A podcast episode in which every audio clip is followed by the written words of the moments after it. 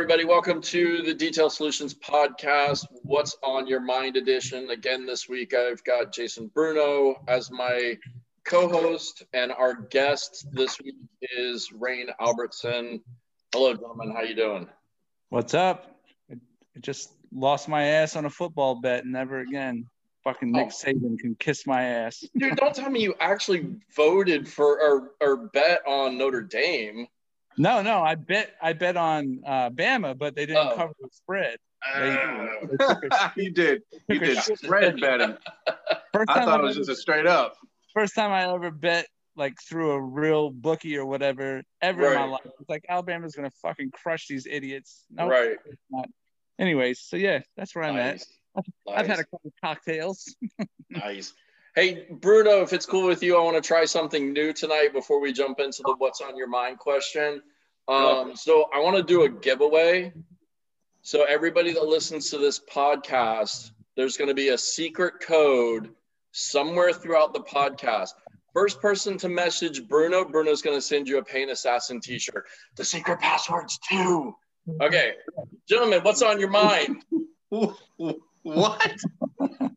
I didn't okay, fuck it. I mean, No, I. I, I was, I was playing. I was playing. I was no, let's do it. I mean, that's Okay, a, all right. Well, then that wasn't the secret, then that wasn't the secret code. We'll do a secret code somewhere. I'll throw it in. So, um, All right. all right. So, gentlemen, what's on your mind? What are we going to talk about tonight? Actually, I was just listening to the other uh, "What's on Your Mind" episode. You guys did your first one just to kind of get an idea of how the. I've never done a. There's, I've never been a guest on anything like this, so I don't. I don't know what to do with my hands. I'm like Ricky Bobby. yeah, yeah, yeah. It's it's fine because uh, nobody's This going to see live. us. They're just going to hear us, so they don't know where your where your fingers and hands are. So, This is a better communication. Like if I can see you talking, you can see me talking, you can see Alex. It's better to communicate. yeah, That's and cool. it it helps with everybody not talking over everybody, so you can actually hear it on the podcast too. nice. Yep. So yeah, uh, I'm excited to have Rain on, man, because I know I know Rain has a lot on his mind. oh, A Jesus. lot.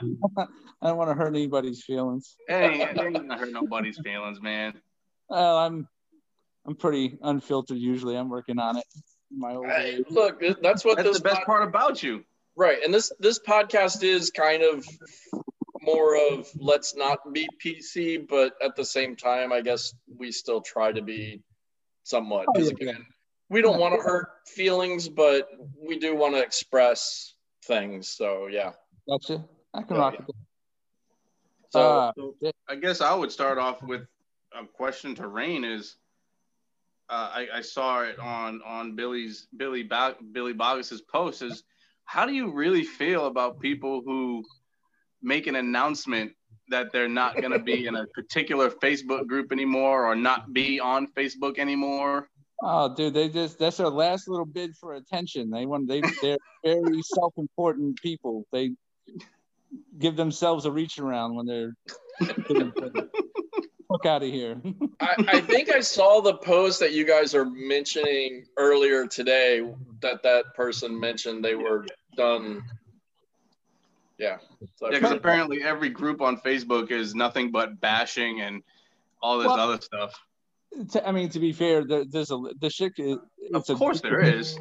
and it's and it's uh it's addictive and it's fucking it can be toxic man if it takes up your whole fucking day and you're in these especially you know a lot of the groups are repetitive a lot of them don't offer any fucking value like sure leave those groups if they're not offering nothing that's helping you better yourself or letting you help other people you see it all the time like this 101 is the fucking worst like jesus people get torched today.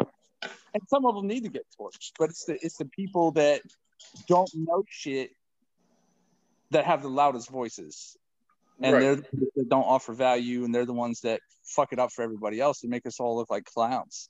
right. But I, There's, I- there is that side of it.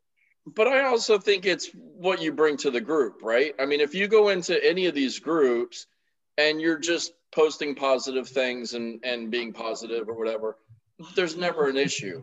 But if you go into these groups and you're looking for, like you said, you know, it gets addictive with the negative comments and everything. And if you're looking for that that negative comment, you're like, oh, I'm gonna pop, post negatively on it, and then it just draws attention and then you're just all day long just Yeah. you know rebutting against somebody else so you guys are just banging heads against so i think a lot of it is just what you bring to the group too Oh, oh yeah, for sure. You got to choose what you put your energy into and learn to tune out the bullshit and the idiots. That's that's the biggest part of it. right exactly like i like i told jason my motto for for this year more shine and less shade or no i'm sorry yeah yeah that's right right yeah more shine less shade that's what the motto like is it, gonna be. yeah. yeah I like Less shade, more shine, whatever. yeah yeah something like that we'll figure it out yeah But and it's a fine line. It's hard for me because I I'm a biggest smart ass there is on Listen, planet. man, from from from somebody who's been in the military, and you being in the military, we're we're kind of cut from a different cloth. Like oh, brutal Oh, yeah. honesty is like what we fucking were raised on in the military. Exactly. Like we we we'll call each other fucking retards and then go buy each other a drink and it's cool and you, you can't you do that shit to other some people and they're like Jesus Christ what's wrong with you why are you so aggressive what is wrong you know like come take your fucking purse set your purse down and relax. It's not not that serious. So it's, I love it, man. I fucking love it. yeah I, I've been it's crazy what uh, today's three year mark of me retiring. I, I was in this shit for you know 24 years. I was even now after being out for three years i still spent more of my life in the military than i have as a civilian. So i'm having still having to readjust how i address people and talk to them and it's it's and it is it's caused friction but at the same time like i said we can have a conversation we can be direct and blunt but once you see where our heart is and we know you know we're not trying to we just cut through the bullshit and get right to the chase. Yeah. and it's and, and sometimes we do that and it rubs people the wrong way because it comes off as abrasive or whatever but what you know what, what can you do? And again it's it's hard to it's hard to read a text you Oh, know what sure. you know what comes off is you know one of the one of the best ones i think is um i don't know if you guys ever saw it but the uh the key and Peele episode or sketch that they did where it was like you know the differences between text you know and one of them uh i forget uh so i think it was like Peele gets mad at key over a text and you know he's like so do you want to go like talking to like to a club or something like that and and and key's like yeah i'll go. Let's go right now. And he's like this motherfucker wants to start a fight. And you know and, and, and, like that's how it is. Like one of them is like being like heck yeah let's cool let, let's go let's hang out let's do whatever. And the other one's like this asshole's like trying to fight me. So i think a lot of it too if people don't know how to read what you're typing or they read it differently, then the whole um, message gets construed. And oh yeah for sure that can lead to all this negative banter back and forth, all because somebody just read what you said in the way that they felt that it was. And, oh and- yeah and people rarely read people rarely read it in the same tone and inflection that you typed it or that you were Mhm. thinking of how someone's going to read it it's right. yeah that's you gotta like know the actual person and their personality to like Right. actually like I know Rain's personality and I know when he says something like I'm I'm I'm looking I just look at my phone and I laugh, you know. Right. I don't go and sit there and be like, dude, this guy's a fucking dick. Yeah. Nah, it ain't, it, ain't, it, ain't, it ain't even like that. But I mean, it's also a lot of people on the on the internet don't want to be wrong. oh Right. dude dude Listen, it doesn't, it's not even people on the internet, it's people in this industry.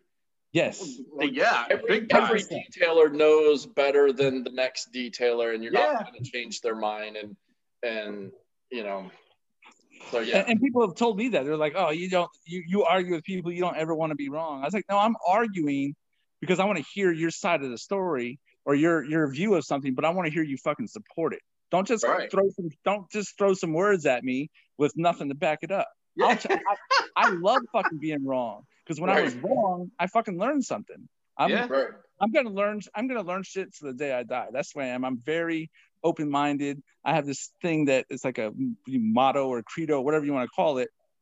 I absolutely don't believe in absolutes. Uh-huh. There's so many different paths to take to get to the same end result, especially in exactly, Like right, you have everybody's got their process, and like you said, that's where people's ego come in. They don't want to be wrong. They're like, oh, well, you you fucking clay the car before you put the iron remover on it, you're a fucking idiot. You're Right. you know you you're you're dumb. You're this. You're whatever because your way is not my way. Right. And it's that shit is that's what's so toxic and a big problem in our industry. Like like you said, people don't want to be wrong and they don't they get so locked in. It's like they have fucking they, they have tunnel vision. This Yeah. is the way I was taught. This is the way I'm going to do it till the day I die. And they don't ever want to listen to other ways that would could be better and could improve their efficiency and make them more money. That people Right. we detailers get in their own way more than anybody else I know. Oh, absolutely, absolutely. And and you know that's one of the things. You know, a couple of different examples I can give is you know when Jason and I did the um the first Paint Assassin hour or whatever with Marty. Um, you know, one of the things that Marty asked was like, how do you guys do a car? Like, where do you start? You know, and so Jason and I were very similar. We start higher up on the hood by the glass and work down and and kind of middle out and marty was kind of backwards from us if i remember correctly right jason like he started at the bottom like towards the fender and kind of worked in and and in and up Right. um and then even you know another example is talking with with uh, chris kennedy last week um you know and he's got his daughter that works for him. And you know he he mentioned that she'll tell him like hey i've got a better way to do this and it's faster. And he's like yeah right. And she'll show him and then he'll be like shit you're right. Um you know so so yeah i mean everybody's going to to to do it differently. Um i mean i guess the end goal is as long as you get that final result that pleases the customer who gives a shit if it pleases the the detailers online they're not Oh, the one yeah. paying for the service the customer is Exactly. you know if you if you clay before you deca- decontaminate or iron uh, the client doesn't care as long as the car looks great when they pick it up you yeah. know, what does it Yeah, matter that's, that, that was just an example I threw out there. I mean, no I yeah always, no i know but yeah I I, you know, before. right but, uh, right and i know there's there's a million different ones i mean you know do the tops first before you do the sides some people like Yeah. to do the sides before they do the top you know whatever it, At the end of the day, who fucking cares? right right there's a million and one ways to skin a cat right Yeah. but I, and I say who cares, but at the same time, like I said, keep your mind open to other ways of doing shit. That like, if it improves your efficiency, who cares the way you did it for ten years? P- Right. People in every industry, there's apprentices and there's people that have learned bad habits and the wrong way of doing shit, and they lock into it. That and that, I think that, like I said, people get in their own way of improving their processes. Right. And I, and I was a lot like that when I was at the car wash and I was starting to learn this kind of paint correction stuff. And I was like, who needs a, a DA, you know, real men rotary everything? Because that's how we did it at the car wash. Everything was rotary, Right. you know? And, but then learning, like, okay, yeah, like you can do it rotary, but a DA is a little bit safer and easier and, you know, can be quicker if you're using the right stuff. Um, Yeah. Because then you're not having to go back and cut out all your holograms and micromarring and everything like that from the rotary. Um, so yeah, I mean, I was the same way in the beginning. You know, it, it took me a little bit to to understand it and and learn it, and then I changed up. I started wasn't really detailing, but I when I was in high school before I joined the military, my last year of high school, I went to uh, Votech and was I took an auto body class. You know, Okay. went, to, went to school for two or three periods, and then the rest of the afternoon I was at the at the Votech Votech College doing body Right. work stuff. Then I have jobs in body shops, and the first time I ever buffed a car. I, that's Christopher Cormy's favorite word. Buff. Yeah, I buffed the shit out of some cars, Chris yeah, you're listening.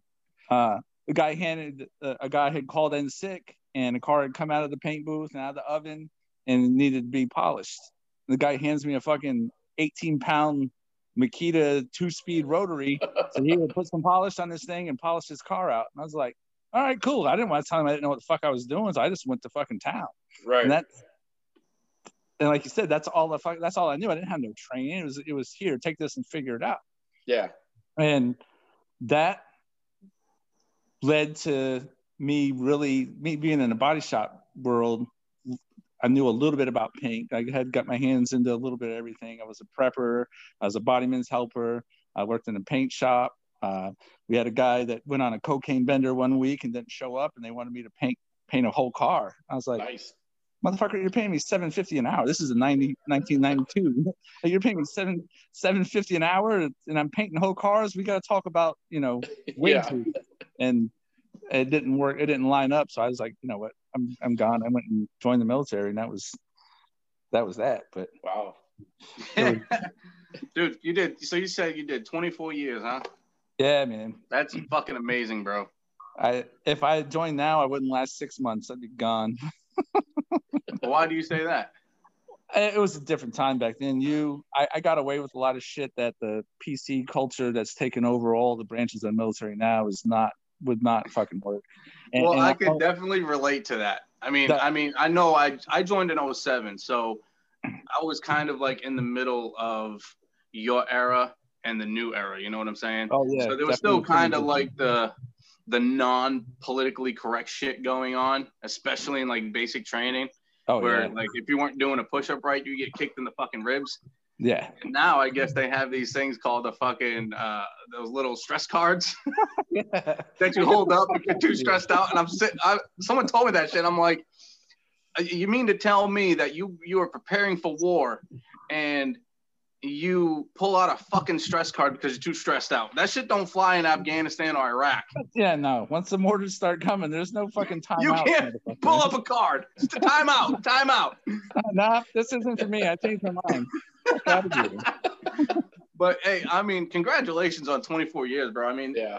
even doing 20 years is is a is a good achievement. But shit, you just pulled out another four.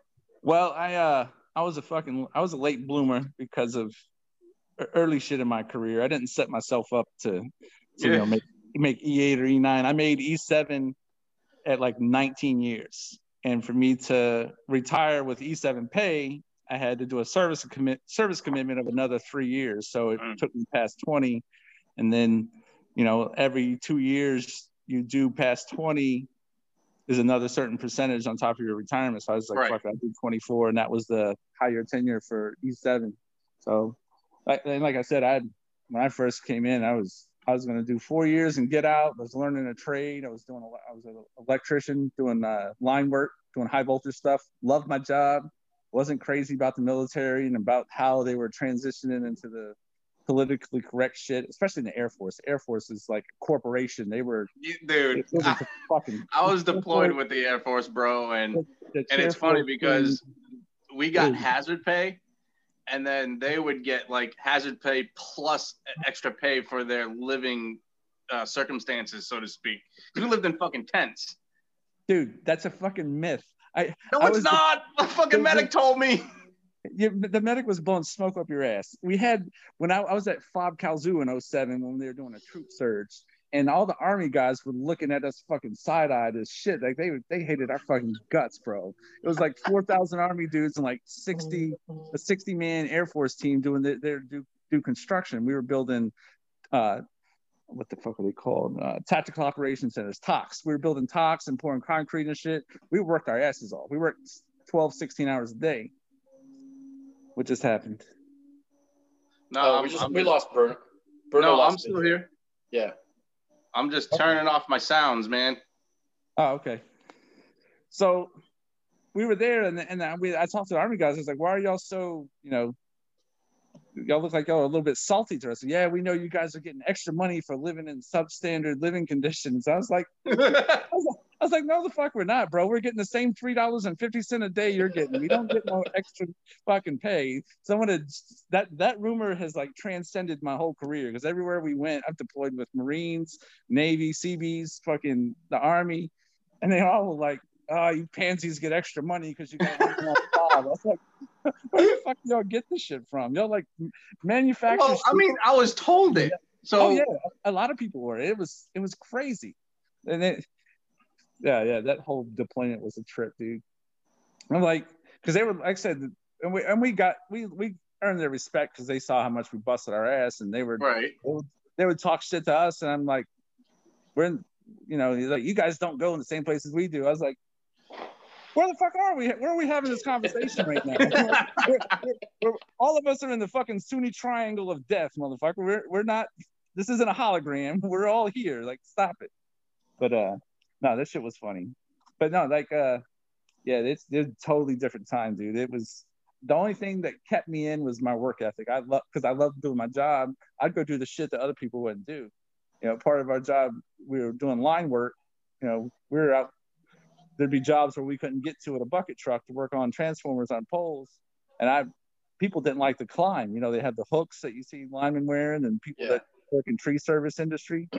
I love climbing, dude. I was a fucking squirrel. I'd go, I'd go climb even when we didn't have to, and I'd get in trouble for some dumb shit, and I, what, whatever. That's we could talk for hours about that. But my boss would back me up. He's like, "This is one of the hardest working guys we got. Give him another chance. Give him another chance." When I left my first base, they they give you your uh, your your file that's in uh, in an orderly room, and my file was like a fucking phone book. I got written. Oh my God. They're like, Jesus Christ, I was how the fuck are you still here? I was like, I don't know, man. They I slipped through the cracks. But Bro, yeah, I feel you, man. I feel you. but I got you know I got married I, I got married and had a kid and then that changed. I, you know I wanted to turn it into a career and it was it was it, it was good man. It, got, it get, gave me a lot of a lot of opportunities I wouldn't otherwise had. Got to see a And now your, your son is in the Air Force, isn't he? Yeah he uh he graduates basic training uh, Wednesday. That's awesome. You going? I, I can't. They're doing it's all fucking virtual because of COVID. Ah, okay. Yeah, that that is right. He's in uh, San Antonio, correct? yep. Yeah. And he'll be he'll find out what his job is on Monday and then he goes to tech school. He'll find out. Yeah. They they a lot of them haven't found out what their They don't get to pick their jobs like at MEPS or anything. Oh, they pick a, a a broad field. It's not a specific job. Really? So they kind of do what the Marines do. Yeah. Yeah. No shit. I did not know some- that. There's sometimes like when I went in, I, I told them I wanted to be in elect something electrical or electronics career field, something that would translate after the mil- military. So, you know, a job, a trade I could learn and fall back Smart. on. Smart. And, and I told him to do the same thing, but the whatever, like I said, everything's you know fucking changed now. He's in a more broad spec. It's just it's mechanical, which Mhm. he could be a aircraft maintenance guy. He could be a fucking motor pool guy working on vehicles in the motor pool, or he could be doing HVAC. Mechanical covers so many things. It's Yeah. they haven't they haven't narrowed it down yet. And it, I, I guess it all goes to you know whatever uh, career fields have shortages at the time that he graduates or is projected to graduate from tech school. So they'll, he, yeah, it's, it's crazy. He finds out Monday and then he graduates on, on Wednesday. So now in, in the Army, obviously we got to pick our jobs right off the rip. We go to basic, then we go to AIT and all that shit. Yeah. Um, and I, I don't know if there's a, a certain time that you have to do your job or commit to your job, but are you in the Air Force? Are you guys allowed to switch MOSs? Yeah, they uh, it's called cross training in the Air Force, and it's basically if you're what you want to cross train into, if that lines up with what the Air Force needs are as far as shortages in a career field or projected shortages, they'll do it. And what they've started doing lately, which I've totally disagree with, is they call it vectoring. Like the if you're really good, you're not you're a standout troop, you're fucking all your performance reports are as high as they can get you're you're kicking ass. You'll get vectored into a career field that's outside of your main career field, like uh, like a drill instructor or a, a tech school. Uh, I call it MTM, military training manager, stuff like that, where they used to use volunteers. Now, basically, they take the badasses in each career field. Like, okay, you're a superstar. We're going to put you in this other career field, which to me how, that doesn't reward and that doesn't give anybody incentive to do well at the job. Like, oh, I love my job. Say, like me, I was an electrician. I love fucking doing this shit. You're telling me I'm the best at it, so you're gonna pull me out of it and do something else? I'm not gonna have any motivation to do that shit because it's it's not something I volunteered or wanted to. I love where I'm at. I love what I'm doing. I'm excelling in it. Fucking promote me and let me guide the next people that are going to Yeah. replace me in that career field. So that's that's that's the part I don't like. But uh, yeah, they definitely had the opportunities to cross train and get into different career fields for sure. That's crazy. It's crazy how much the military military has changed in just 10 years though. I mean, oh, I yeah. got out in 17 and and I'm hearing like stories about what goes on now and I'm like what? Yeah, it's nuts. And my uh yeah, it's crazy. In the officer world is totally fucking different. They live I bet, dude. Everything an officer touches is fucked. They're in a different solar system. Yeah. So what else you got, Bruno? You're the one that's usually got all the topics. What you ain't got nothing either? Shit. I mean, listen, uh, I come to this with one question. What's on your mind? well, all right. Hey, Rain, are you a Star Wars fan? Not like hardcore into it, no. Uh, but I mean, you, of course, who doesn't like? Do you Star watch Wars like The Mandalorian and any or anything? I've just started watching The Mandalorian. I'm like three, three or four episodes into the first season. I haven't. Ooh. Ooh, you got you got some good shit coming your way, man. I hope so because I fell asleep in the first couple episodes. Listen, I, I, told Jason this. I the first season, I was I was excited for, uh, but to me, the first season was like a Star Wars Dukes of Hazzard or A Team or MacGyver you know, he just go he just goes from town to town helping people, you know, kind of deal. To me, that's what the first season was. Second season got way better. That's uh, I'm, I'm looking forward to jumping jumping back into it and finishing it. Yeah. But uh, yeah, man, it's uh training. That's some shit that's on my mind. I want I wouldn't want to. Yeah, because you you are now an official Angel Wax trainer. Yeah. Master, right? Master. I don't know. I don't get into all the titles. Met, master trainer, what jerk off guy. I don't. I don't. It, but no, yes. that, that that ended up working out. Just being in the right place at the right time and meeting the right people. I went to right. a. It was last year, last September or August. There was a Angel Wax training that uh, put on out in Pennsylvania, and ADG was there, Billy was there. First time meeting Billy, first time meeting Tommy Davis, and I was kind of I had done some coding jobs, and I was doing I was kind of doing my own thing, but I was working with uh, Eric Klein here at Klein's Detailing here in Dayton. Right.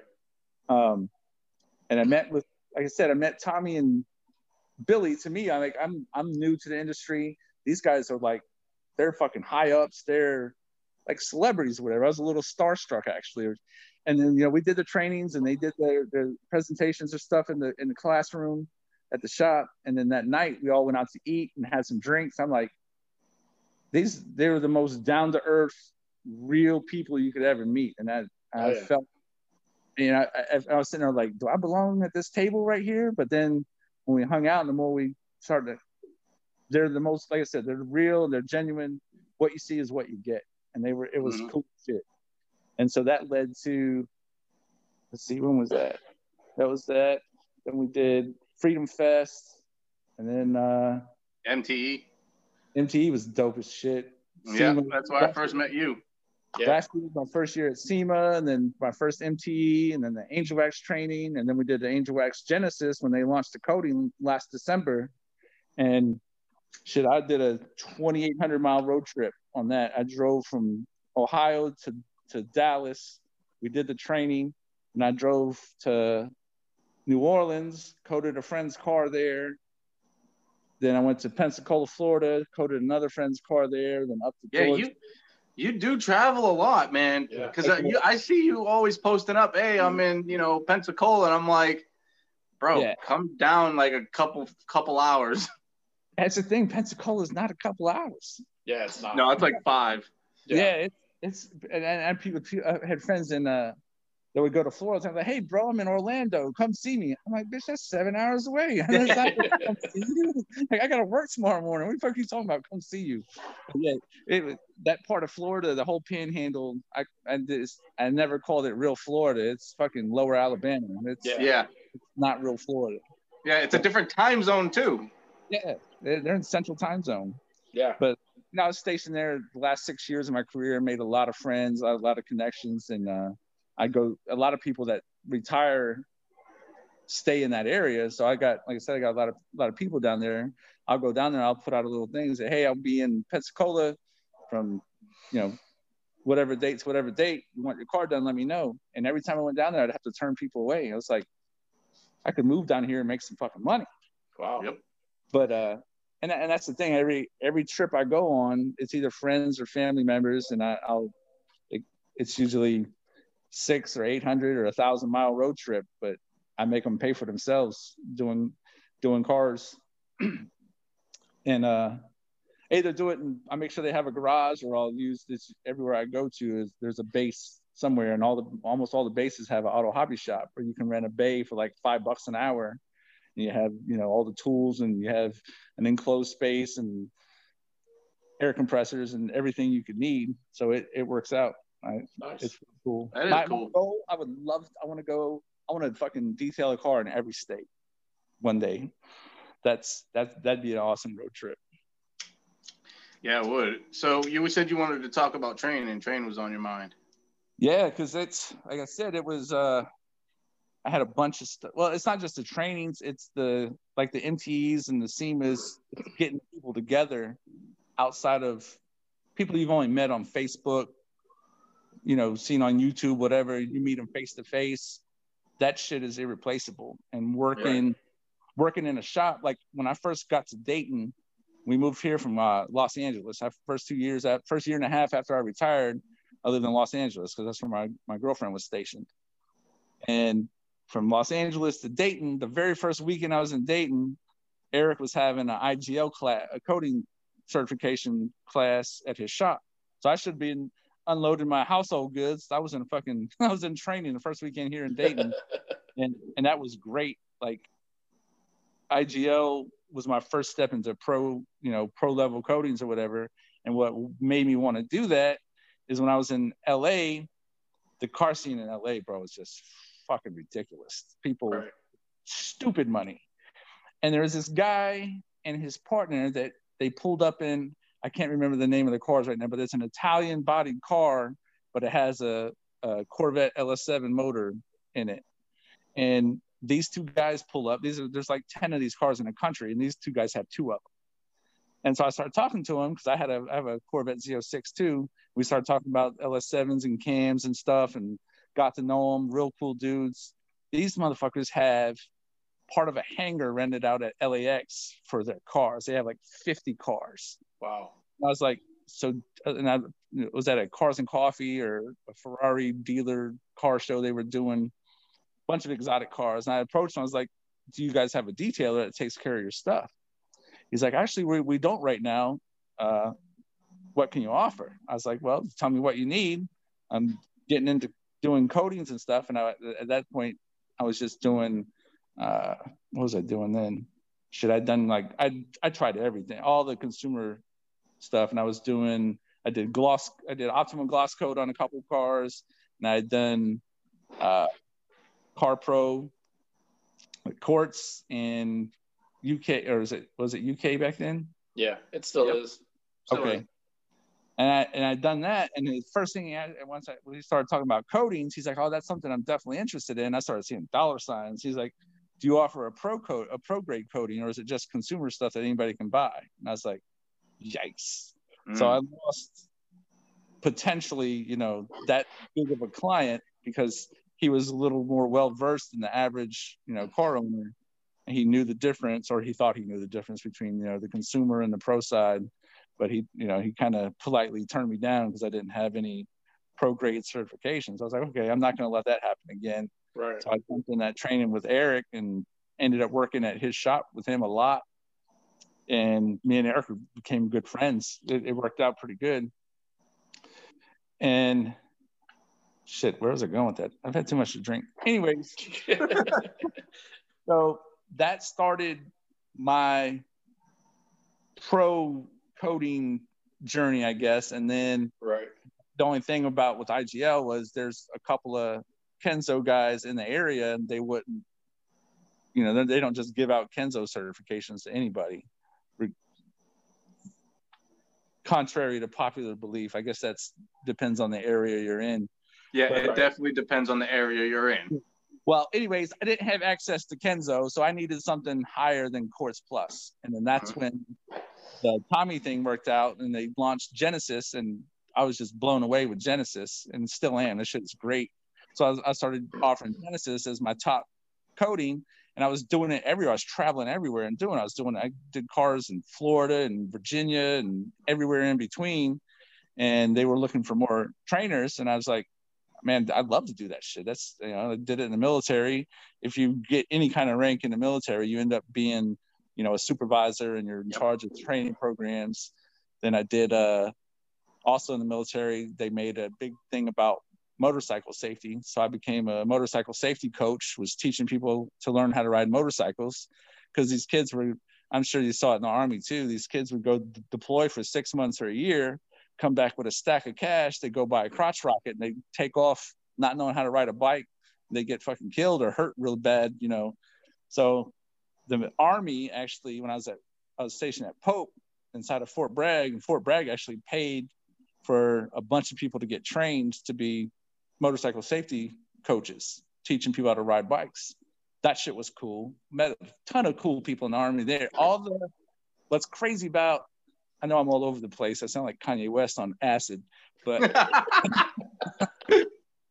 the army cats that were in the training class, 90% of them were like seventh group guys, like special special forces. guys. Well, yeah, you're at Bragg. Yeah, we did. And they were the most chilled out, relaxed, humble people you ever Dude. meet. Absolutely. The the ones, the fucking there was one guy, this goofy fat dude that must have slipped through the cracks. He was a supply guy or something. He talked the most, talked the most shit out of anybody. And he was giving me shit one day about because I had a crotch ride, I have a, a Gixxer 750, and he had a Harley, but it was a Sportster, and it was the Right. lowest like entry level Harley you could ever get. And he was talking shit about my little crotch rocket, and I was like, "What what are you riding?" He's like, "Oh, a 888 Sportster." I was like, "What does your fucking husband ride?" What is you know like I was torching his ass every time he opened his mouth. He was asking for it, and I made a lot of friends with the special ops guys because they were just the most understated, coolest, laid back people in the world. You'd never know you were standing somebody that was a fucking door kicker in Iraq. You know, they were. It was. I gained a lot of respect for them doing Oh, that. Oh, dude, for sure, man. Shit, I got my I got my combat infantry badge uh, when I was linked up with Fifth Group, man, and same experience, dude. like they're the most humblest dudes you could ever imagine, and I Oh, couldn't believe it because I was like thinking, you know, these guys are gonna come off like, who the fuck is this infantry fuck trying to come with us? Nah, man, they opened up opened arms, man. Like we we Yeah. want you guys, and I was a designated marksman, so they used me a lot more than their own guys, which to me I felt fucking awesome as shit, you know, Oh, having yeah, to be sure. up on a mountaintop and just having their uh having their six basically. And they, they, they're special forces guys. I'm I'm just an infantry guy. Like I didn't go through the same training they did. Some similar, but not everything. right. Um, and for them to just be like, "Hey, you know, you want to come on this mission with us? We need a we need a marksman." I was like, "Yeah, man, Y- y- Fuck yes." you yeah. know. So I I totally agree, man. They're definitely uh, humble dudes. Yeah, man. I was. And like you said, it's completely opposite of what you expect. It is. because it's like there's four people, four or five of them, and they could you know take out 37 people if they wanted to, everybody in the fucking cafeteria or whatever. But you'd never know that they were. That's what their profession was. They were. and it's it that kind of correlates into into our industry as well because if you look at like some of the guys that you know we consider to be like the elite guys they're not out, out there just yapping off in the wind and everything they're they're they're the humble guys as well yeah. Uh, hey, what this was a saying. The lion doesn't have to tell everybody else in the jungle that he's the fucking lion. yeah. Right. Everybody knows. And then that's Right, the and thing. it- you And can there's a lot of there's a lot of those guys that you never even hear from. I mean, they don't post anything, they don't say anything, but they're sure. they're quietly just watching, hanging out. Yeah. And, and that's the thing. Like I said, the the people with the lowest amount to offer have the loudest voices, especially when you start talking about online and all the groups and stuff and and social media. They the people that pound their chest the hardest do the least. Yep.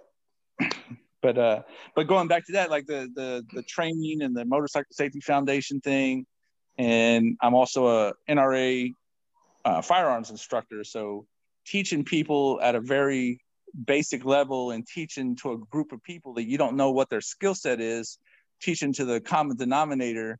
That's something that's always come natural to me, and it's been, I guess, refined, and I've honed it doing those other things to where you know, talking to Tommy about the training thing, it was just a, it, it just works out. Right. So have you done a training yet? Uh, yeah, I've done a couple of individual trainings with Eric, and I got a couple lined up. Uh, a couple guys on the East Coast, Pennsylvania and uh, New Hampshire, Rhode Island area that want to do it. But uh, big big groups. Now we haven't been able to this year just because of COVID and all the different states travel restrictions and shit. That's yeah, right. He's he's starting he's starting to line those up now though, isn't he? I think I think I saw Tommy post something that they're yeah, got their uh, first March first in March in Vegas will be the first big yeah. group one for the year, and then uh, we've talked about doing one in Chicago. I don't know how many people is going to be there. Illinois kind of all over the place with their COVID restrictions. The shit changes weekly. But yeah, uh, March for sure in Vegas, and I don't know of any other big group trains that we've lined up yet, but we're we're working on it. Basically, kind of see how two two things tie into that. One is obviously the COVID shit in the different states, uh, travel restrictions, but we also got a new president taking over here this month. We're going to see what he does with whatever his ideas of getting us back to normal are, which yeah, we'll we'll save that for another. Well, I mean, hey, look on the bright side. We got six hundred dollars. Hey, everything's great. fuck. I got I got my shit today. I checked my I, I, I, didn't I checked last night and around midnight I didn't have shit yet, but we'll we'll see. But thanks thanks a lot. Six hundred covers everything. Yeah, no shit. I looked at my bank account and I was like, oh, because I get my disability check on the last day of every month. Yeah. And I looked at it and I'm like, huh. And I got excited for a second. I was like, did my fucking rating go up for some reason or something? Or and then I looked at where the six hundred dollars came from and I was like, oh man, okay, fuck. Nice. Two thousand would have been nice, but still. Oh, dude, shit. It fucking turtle face Mitch McConnell, that cocksucker. They they could have given us a lot more for what they're giving everybody else. No oh, shit. It's a slap in the face, dude. Like seven hundred billion, billion yeah. seven hundred billion dollars to other I, countries. I heard that uh I saw somebody talking and and they had like the the report or whatever. Um, apparently, Congress snuck in a twenty-five million dollar uh, pay raise for for Congress. They they, oh, just, yeah. they needed an extra fifty something thousand dollars a a year. And we, dude. And, and yeah. I don't understand how the worst of them have been in office for 30 and 40 years. Right. Like, like who keeps voting for them, right? Oh, right. Yeah. We focus so much on who's in Pennsylvania Avenue and nobody nobody will vote these sons of bitches out of office that are actually having impacts on our lives and deciding where money goes and shit. Yeah. Where our they're just giving us our money back. I mean, what the fuck? Yeah, right. It's, it's I just got an early tax refund. Yeah, that's it.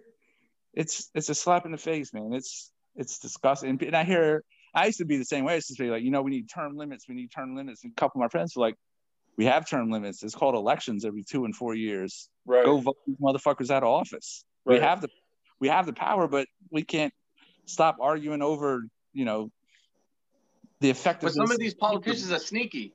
Like uh what's that chick's name? AOC, that chick. She's oh. sneaky as fuck, dude, because her district is so small and it's primarily Hispanics. So, you know, where where she gets her votes from in that tiny area, you know, and she's Hispanic as well. Most, majority of her votes come from mainly everybody. So she yeah. just gets in basically just. By she's default. like a shoe in. Yeah, yeah, and she's like I said, we talked about low effort people having the loudest voices. She's brand new, but she's everybody knows who she is because she's yeah. right always yapping about something, whether she's knowledgeable about it or not. Yeah. You could work for chemical guys. What the fuck? Did I say that? Oops. Oh, hey, you know what? Fuck it. So Uh, so with 2021, it's 2021 now, and and everybody is like you know making resolutions, and I say that with quotations, and I find that fucking complete bullshit. You know, the whole New Year, New Me type thing. I think it's bullshit. Oh yeah, And- and I'm pretty sure you you can agree with that. With oh, seeing all the fucking oh, it's a new year, I'm gonna make a new leaf, and it only lasts about fucking two or three months, and then you're right back to the fucking same dickhead you've been the whole fucking year Oh, yeah. previous. Yeah, I, am going the opposite way. And New Year, I'm going to go back to the old me. Start rattling. so that you can get even more unfiltered, is what you're saying? it's a possibility. oh, put on your seatbelts, boys. I'm gonna, I'm gonna, I made a New, New Year's resolution. I'm gonna, um, I'm gonna bail out of all the detailing groups on Facebook. Oh, are you gonna announce it to everybody? I told Billy on the Billy's post earlier. I was like, "We're not at an airport. You don't got to announce your fucking departure. Just fucking leave." That- that's exactly why I asked that in the beginning, dude, because I saw that comment and I just was laughing. Because it's true. Just I mean, fucking, just Who go. the fuck are you really impacting? Like seriously, if you leave my group, it's not gonna hurt my feelings. It's not gonna change anything. yeah, So why even announce it? yeah. yeah. Stop it. It's a big virtue signal. Like you're, you're more important in your own mind than you are in anybody else's. People that do that shit. exactly. Yep. I'm, ju- I'm just gonna stay in Paint Assassins to be a thorn in Aaron Knox's side. No, that those those battles are fucking awesome, dude. People, people that don't know, people that Listen, don't know You, you missed. story, they're you, probably like, you missed you missed you might have missed or no you didn't miss it you you actually commented on it the one on my personal page last night Yeah. with him and my mom oh my god, that was hilarious. I didn't even know it was his mom either. So I asked Alex, I'm like, who's this lady? Because obviously she has the same last name. And he goes, that's my mom. And then Knox goes, oh shit. I thought, dude, I about spit my fucking drink out. The, the fucking Alice giving Noxie props and being, you know, he said, fuck you. introspective and being nice and shit. And fucking here comes fucking Noxie with a That's fucking ad bomb. Fuck you. that's what my mom said my mom goes i thought you guys were friends and i was like eh, it's just knox being knox knox felt bad and deleted his comment because my mom was like i went back and i didn't see his comment did he delete it i'm like no he didn't and so I, yeah I called Noxie a pussy for deleting his comment. He's like, "Oh, I didn't want to be disrespectful." I'm like, "Bro, you you you that ship sailed as soon as you hit send. Like, you Oh, know, you might as well just left the comment. It didn't hurt anybody's feelings." That's fucking gold. Yeah. We- The funny part is, is that you, Alex and his mom were laughing about it. So now Yeah, Alex's yeah. mom thinks Noxie Yeah. is a pussy too. we had a good old laugh about it. That's fucking great. You gotta get your mom to troll Noxie now. That would be fucking epic. please, dude, please. That'd be the best epic. That would be the best thing to start 2021 is to have Alex Russell's mom troll Noxie. Where's Maybe your I'll, tell her, comment? maybe I'll I'll tell her to friend request him and just parade him. That'd be fucking great. That, that's one, that's that's one person I would like to. I talked about trains. They do. Was it called uh, the Gloss University or whatever? Yeah. They Yeah. did it at the, the Ring Brothers place in Wisconsin back in was it August or September, and I wanted to go, but I'd already booked something else. I was doing something else somewhere in North Carolina or something, and I'd finally figured it out where I could make it to both. By the time I'd figured out all the logistics, the class had filled up. That's Yeah. that's one I definitely would like to to go check out. Yeah, that was that was a good one because um uh David David P he's he's that Gloss University is him um Patterson David Patterson from uh Lake Okay. Country um Okay. it's it's it's him and uh, I can't remember if it's him solely or him and somebody else so they they brought in Noxie um as like a guest speaker teacher or whatever um Okay. and uh I think kind of the same thing with Jason um Otterness. Yep. They From, uh, brought him in to, to yeah to talk about some stuff. Um, but yeah, that that would have been a really good one to go to. I kind of wanted to go to that one, but it didn't work out financially for me to be able to do it. yeah, it was definitely something that's on my radar for this year. Hopefully, they're able to do some more shit like that. And Yeah. I'm sure they will. Just just a matter of getting the timing and logistics down. Speaking of that, uh, MTE this year is it? You think it's really going to happen? Because I remember SEMA, SEMA was adamant. They were, oh, we're, SEMA's going to happen. SEMA's going to happen. And like fucking two or three weeks before, they're like, eh, well, maybe not. Listen, it's Florida. We ain't closing shit down here. But Oh, at the same that. time, I so I think MTE will happen. My projection is I don't think any of the big enough companies are going to come to it Yeah, to maybe bring people, right? Because I mean, I I, think, too. IGL's not coming, Rag Company's not coming, Angel Wax isn't coming. yeah, Um, Billy said they're not coming. Um, I know I looked at the like the little schematic that they have out. Mhm. Auto Geek's going to be there, but I mean it's a it's a two hour drive from Auto Geek, you know, so that's not a big Right. deal for them.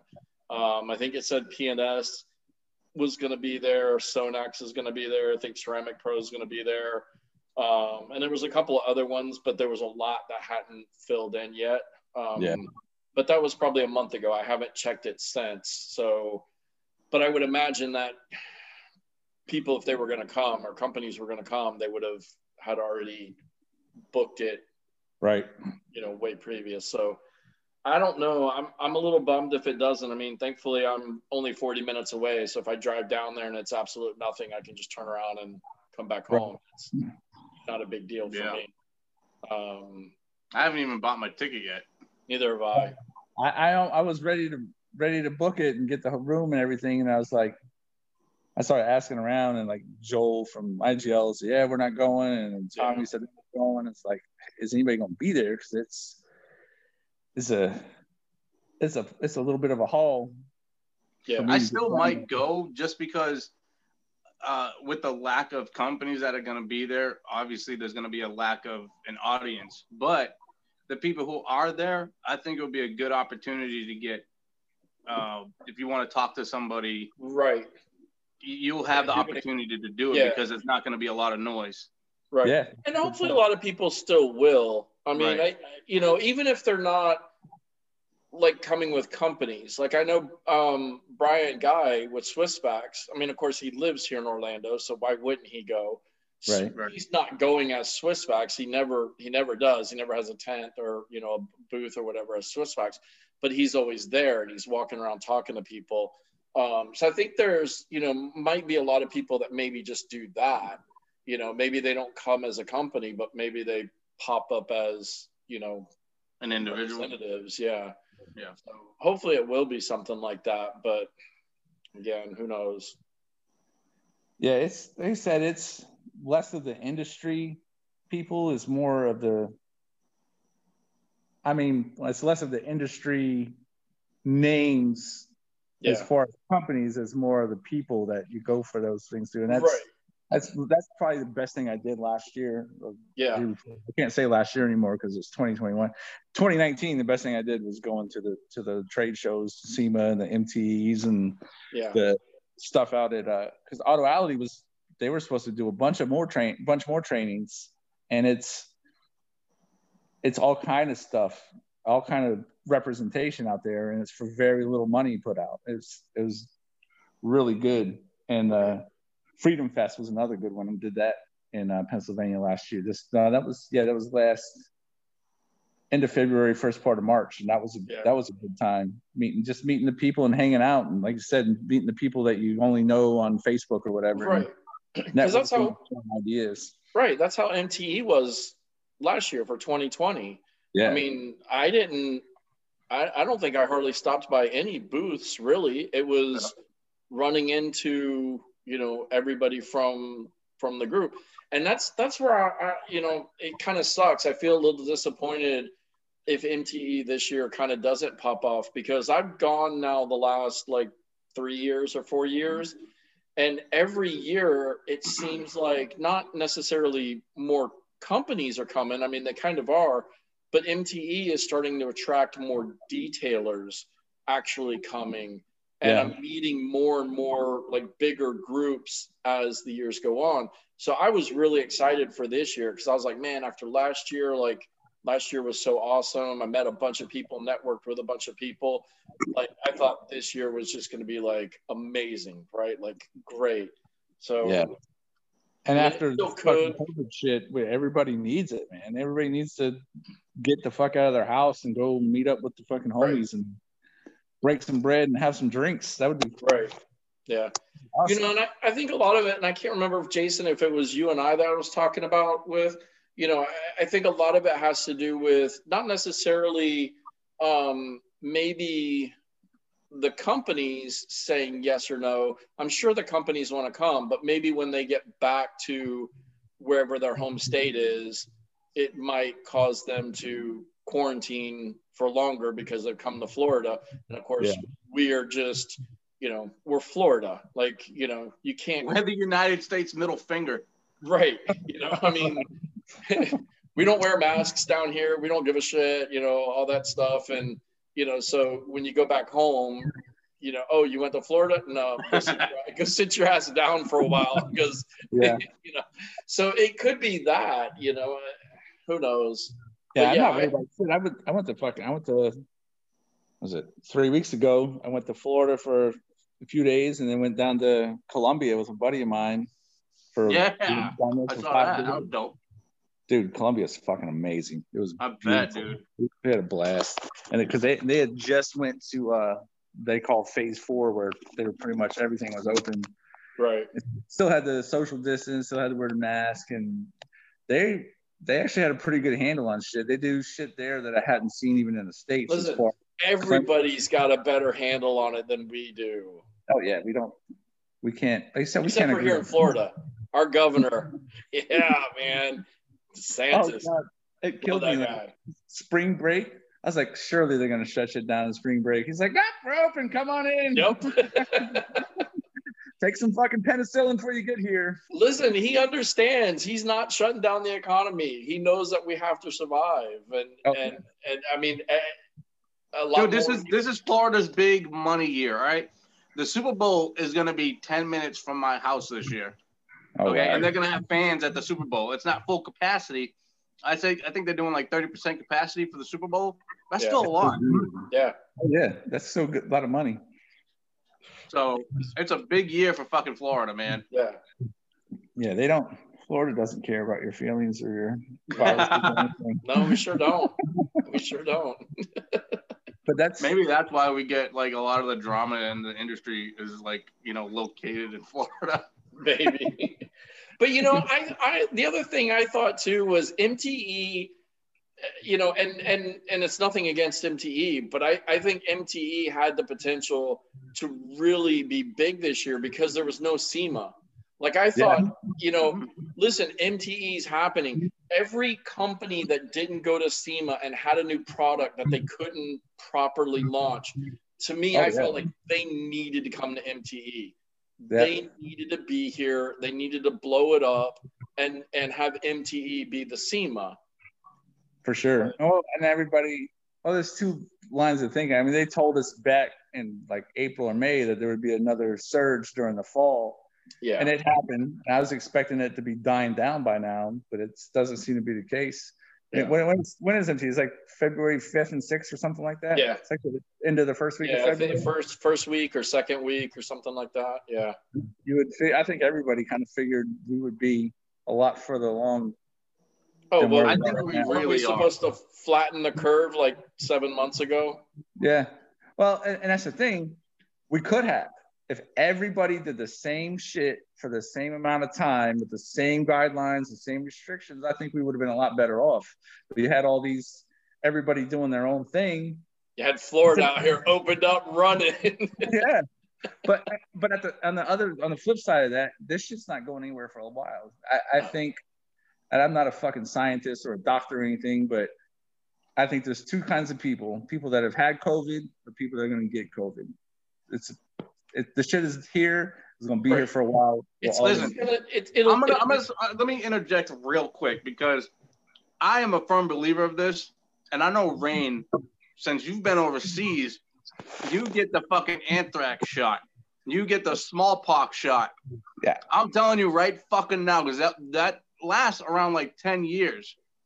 I've had. I really believe that with those two shots that I got, I am fucking immune to oh, fucking Oh, yeah, COVID. dude, I've said that a thousand times. I've had between the the the initial anthrax and all the boosters and all the deployments that went on. I've had I lost track of somewhere to twelve or thirteen fucking anthrax shots. I could eat a bowl of COVID for breakfast. and I'm gonna shit it out by lunch. It's gone. Yeah.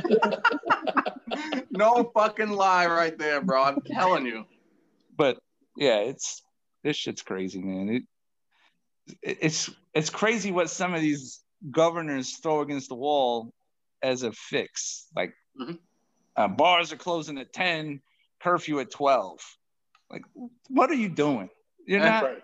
It's such a small percentage of the people that are at a bar from ten to twelve. You're not curbing or helping shit by doing that. You're just Right. making shit up to make yourself feel. I don't know what the motivation is. It's to give people a sense of comfort and safety, I guess. That hey, we're doing this. We we we implemented these restrictions, but how do you fu- quantify whether it's doing any good or not? You can't. Mm-hmm.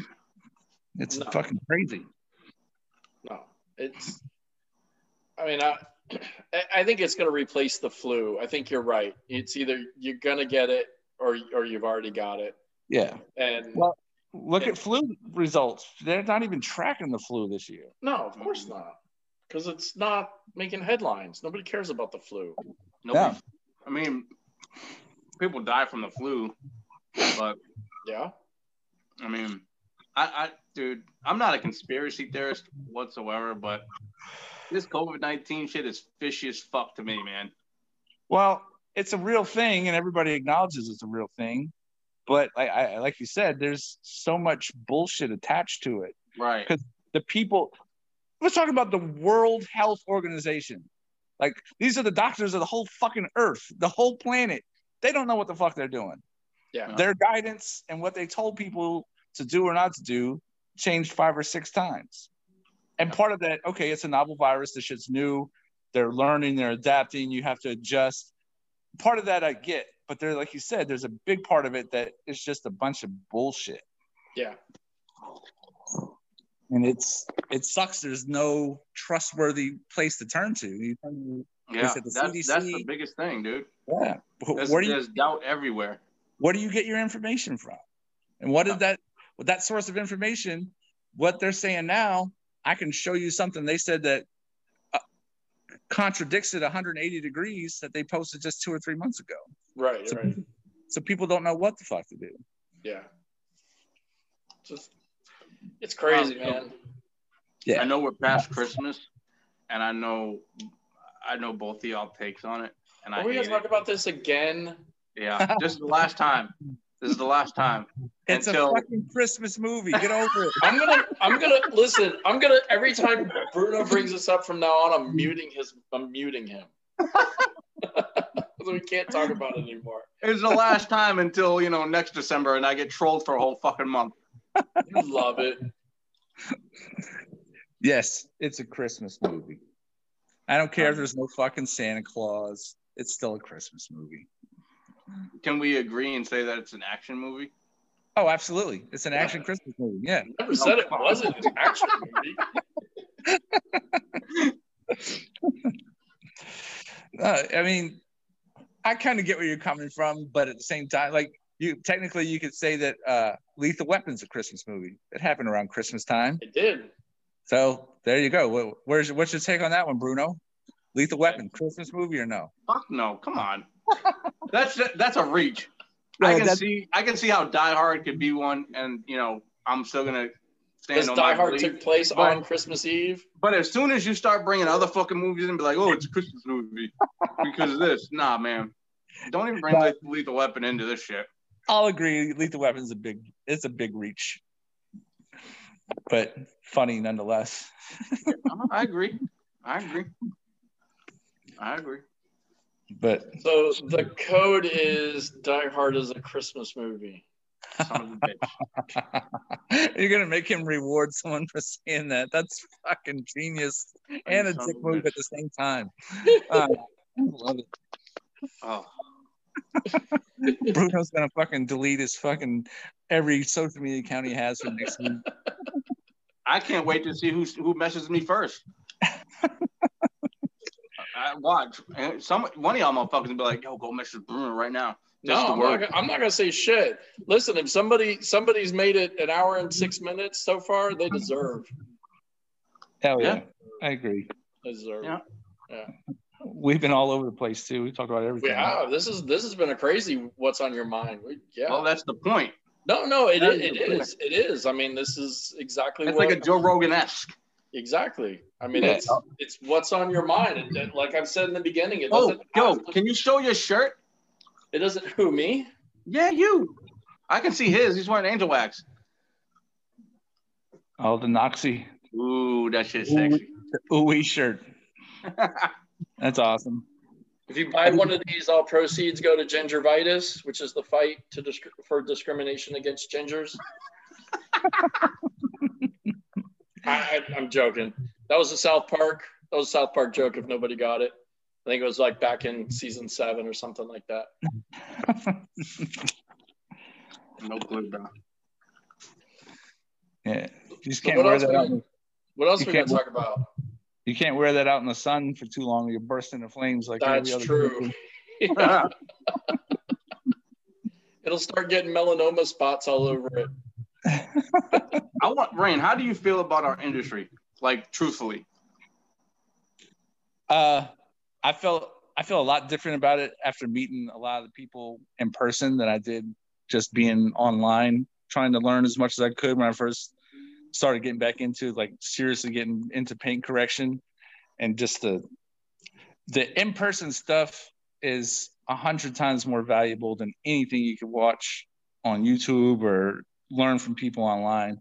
Like going to the, I didn't start an official business when I was in California because California is fucking crazy with regulations and rules and shit. I did shit, Right. you know, kind of under the radar and through my girlfriend's work people and people that I met at car shows and cars and coffee. I did some jobs out there and I, and I was just learning. So I didn't want to, I wasn't going to go charge people crazy money for shit that I'm basically experimenting on their cars with.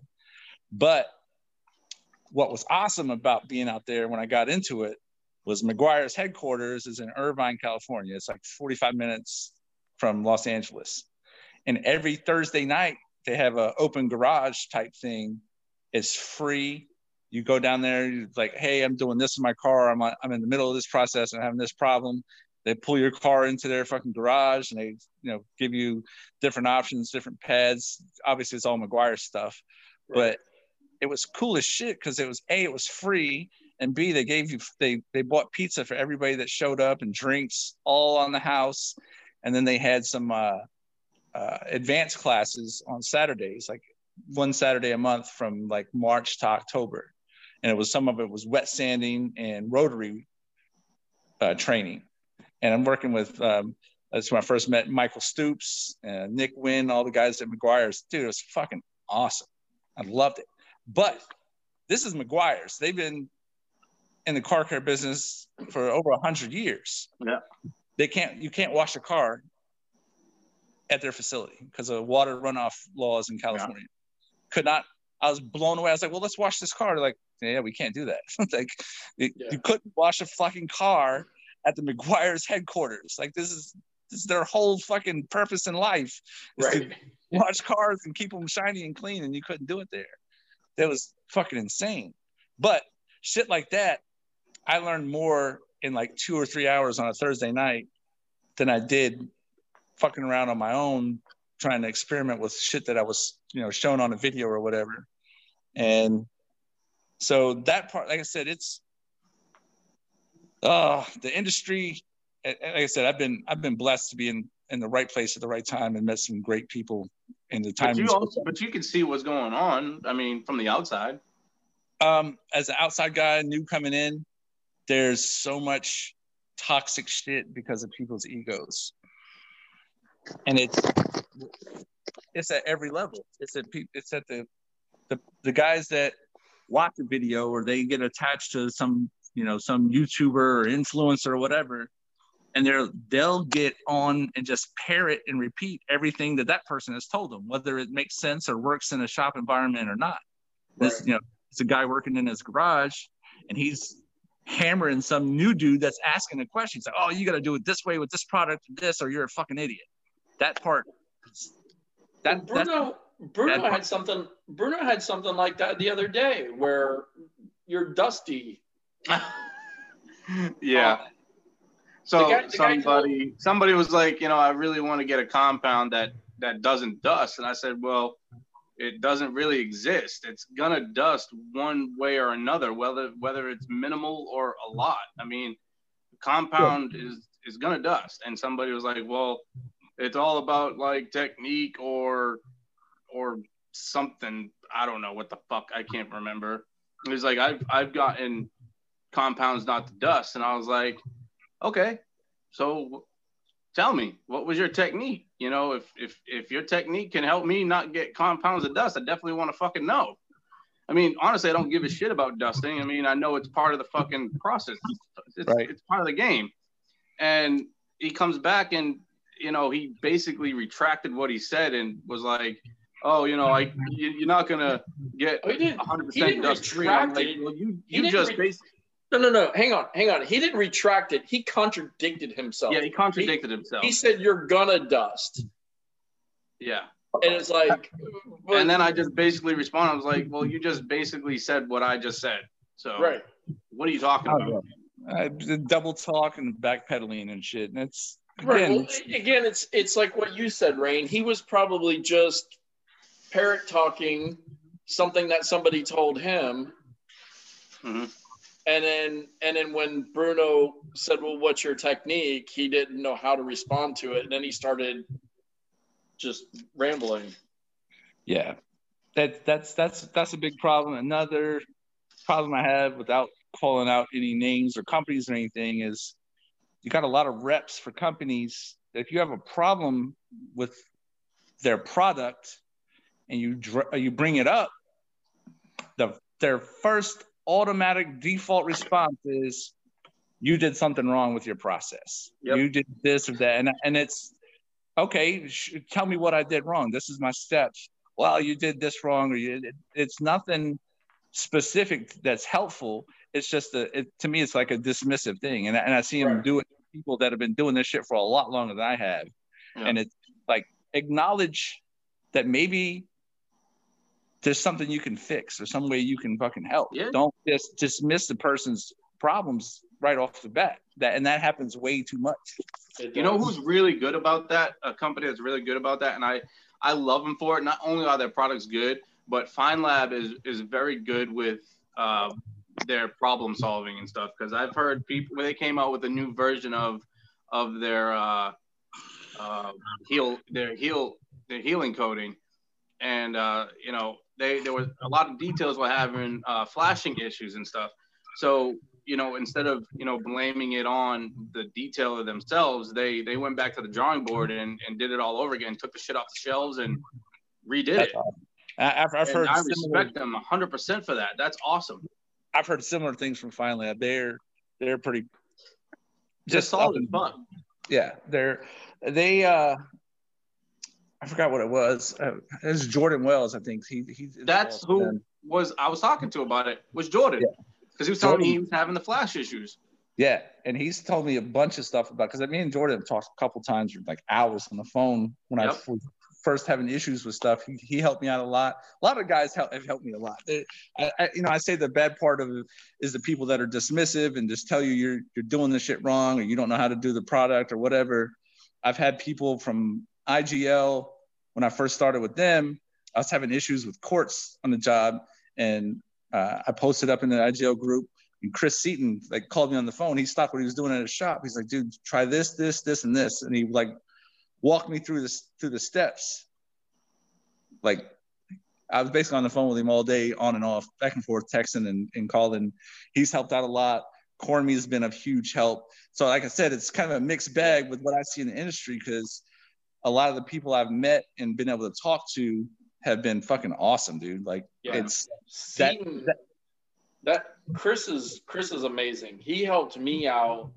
Um, one of my clients owns a a um, an aerial lift company, and I was trying to talk to him about coating all the aerial lifts with Eclipse, and you know, I didn't have enough information at the time. I posted up in the group.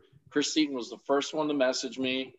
Um, you know, he he gave me a call and then went so far as to actually call the manager of the aerial lift company that that my client who owns told me, hey, you know, talk with my manager.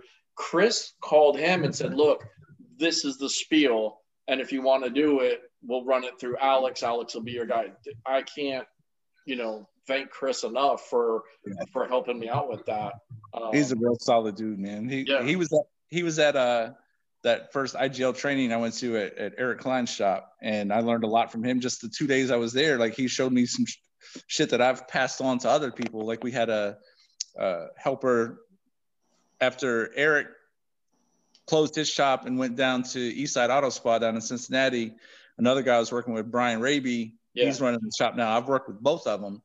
And one of the guys in there, uh, Seaton taught me, he's like, because we were just a lot of people was their first time messing with a coating at all.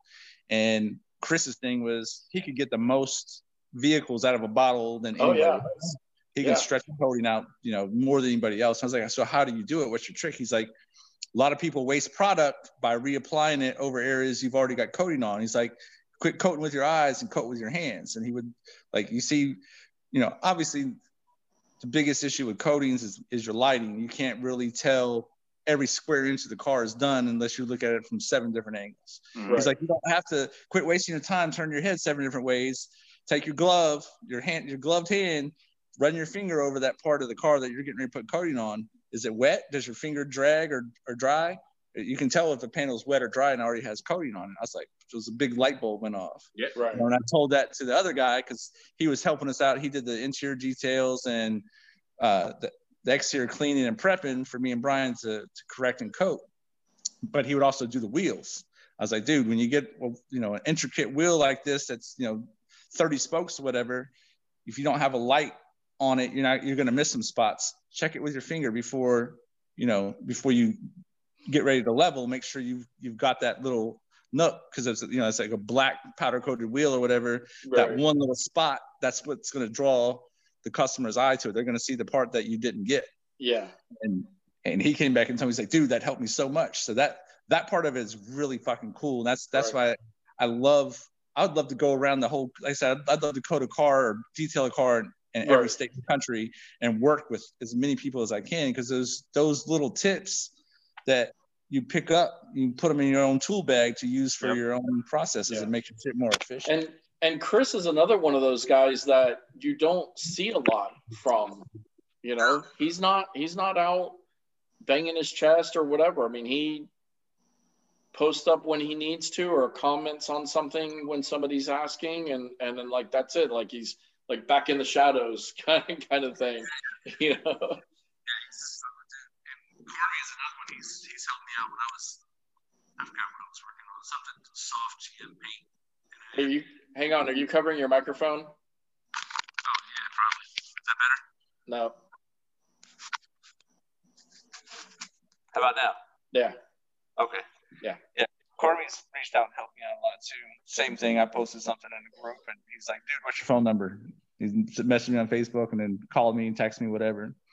It's so I, I, I see both sides of it. And I try to try to focus on the positive and drive my energy towards that. And I'm trying to get away from the just there's so much white noise and bullshit, yeah. so much negativity. And like I said, it's just, it's people that don't really know or haven't experienced a lot that are trying to give people advice and are, and are bashing people for the way they do shit. Like that's just stop. Yeah. More shine and less shade. Yeah, more shine, less shade. I like it. I'm rock with that. That, that that's what I said when he first said uh, you know he said he saw would you see that at the baby gap or some shit no no but it was in like the the the the young girls section of uh, J.C. Penney's or something. we, were, we were walking we were walking through and, and I, it just happened to catch my eye. It was like on one of those racks, like right on the aisle as we were walking by. Um, nice. It goes definitely with our industry, especially with yeah. the shine part, man. So Bruno, yeah, we, yeah. might We might have to put that on a T-shirt. I don't know. Maybe. You can put it on a T-shirt. Oh, so it's not good enough for Paint Assassins? I see. How No, I'm saying do your own thing. Like, dude, this is your idea. There's no need to slap my shit on it. yeah, but I'm. I want to share with you. All right, I appreciate it. I told you, man. I got that fifteen dollars, man. I'm. I'm buying Paint Assassins. That's right, yo. You bought into Paint Assassins. This this this podcast has has earned me fifteen dollars. I'm buying it. I'm I'm I'm redistributing the wealth. oh my god. Well, another thing I see is we know we talked a little bit about it and y'all's thing when you were talking about Oberk and how like a year and a half ago that was the big thing that blew Yeah. up and then everybody had to have it and then it kind of dies out. Dude. That that part at, that kind of transcends from detailing. That's that's fucking everybody. Everybody's attention span. Everybody's attention span is crazy short. Everybody's a like fucking drunk- goldfish. What the fuck just happened? Jinx. Yeah, no, that's the second time that happened. Dude, when me and Rain were talking, right? I was like, well, what time works for you? I said, we usually start at eight, and literally at the same time, how's eight? I was Yeah. like, perfect. Crazy. No, yeah. But you're right, though. You're right about that because in our industry, whatever comes out is the newest thing, and everybody gravitates toward that, and everybody's saying, "Oh, well, that's the best thing," and they forget about the other stuff that that is still good, Yeah. and don't even give it any more any thought anymore. And I said Yeah. this to Alex in a couple podcasts ago, and it's ironic still that I got it from a Slipknot song where they say, you know, new does not mean best and old does not mean dead. Yeah, exactly. And. I'm like, bro, that's fucking perfect. And it, it, it definitely transcends in our industry because, like you said, people forgot about Oberk and how good it is just because somebody decided to do their own mixture and blend of something and then come out with something. Well, I don't. I don't think that. I don't think people forgot about Oberk, but it, but it's definitely doesn't seem like it's front page news anymore. You know, because Oh, yeah. I I haven't forgot about it. I still use it. Right. I love their pads. I, I, I order when I order pads from them, I order 10 at a time because it's not like, you know, CarPro's half a mile from me. So if I want to go over there and order one pad to get me through today and then go order another pad tomorrow, if I wanted to, I could. But, but, um, you know, so I don't necessarily think that Oberk's kind of forgotten about, but it's definitely not front page news anymore. yeah, yeah. Like- and, and there's good there's good and bad in that because I mean everybody wants progress, everybody wants Right. something that's gonna make their process better or work better or less dust or whatever. But and I was guilty of it when I first got into it too. I had Mhm. I I had we a fucking, I had a wholesale account at uh, Detailed Image. Mhm. Before I ever charged a person for detail work on their car, I was at the top tier of the, the fucking wholesale thing because I was trying everything. Because I was new and I was like, oh, let me see that. Oh, look at this new Right. shiny thing. I'm going to try that. I'm going to try this. And part of it was because I was new and I was trying to find what works for me and how I how I work and what I was doing. But you got to get to a point where you I mean you could spend thousands of dollars every year trying new shit, right. but it doesn't mean every new thing. And, and that's the thing I've gotten back. I'm like, I got a, I've got enough experience with enough different products. I know what works with certain Paint. paint systems or certain scenarios or whatever.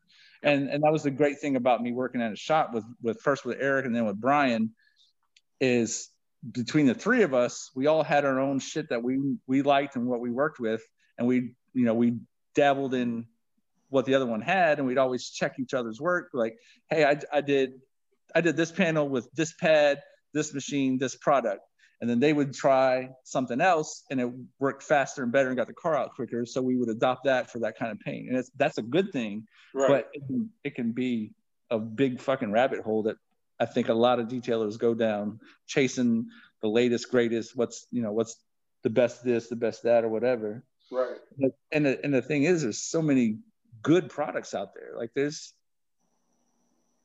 God, there's a ton of stuff that's good. Like I've tried. I think the most recent thing I've been impressed with was uh, the Koch Chemie compound. Okay. I tried we had a Camaro come in. It was a 67 or 68 Camaro. It was a resto mod. Guy was going to a car show and some track events. And or so he was going on an LS Fest. And he we only had one day with the car and he was picking up the next day.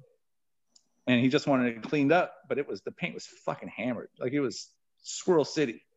So we, well, and we talked him into. I was like, well, let's let us at least do a one step correction on this, and we'll put a one year coating on.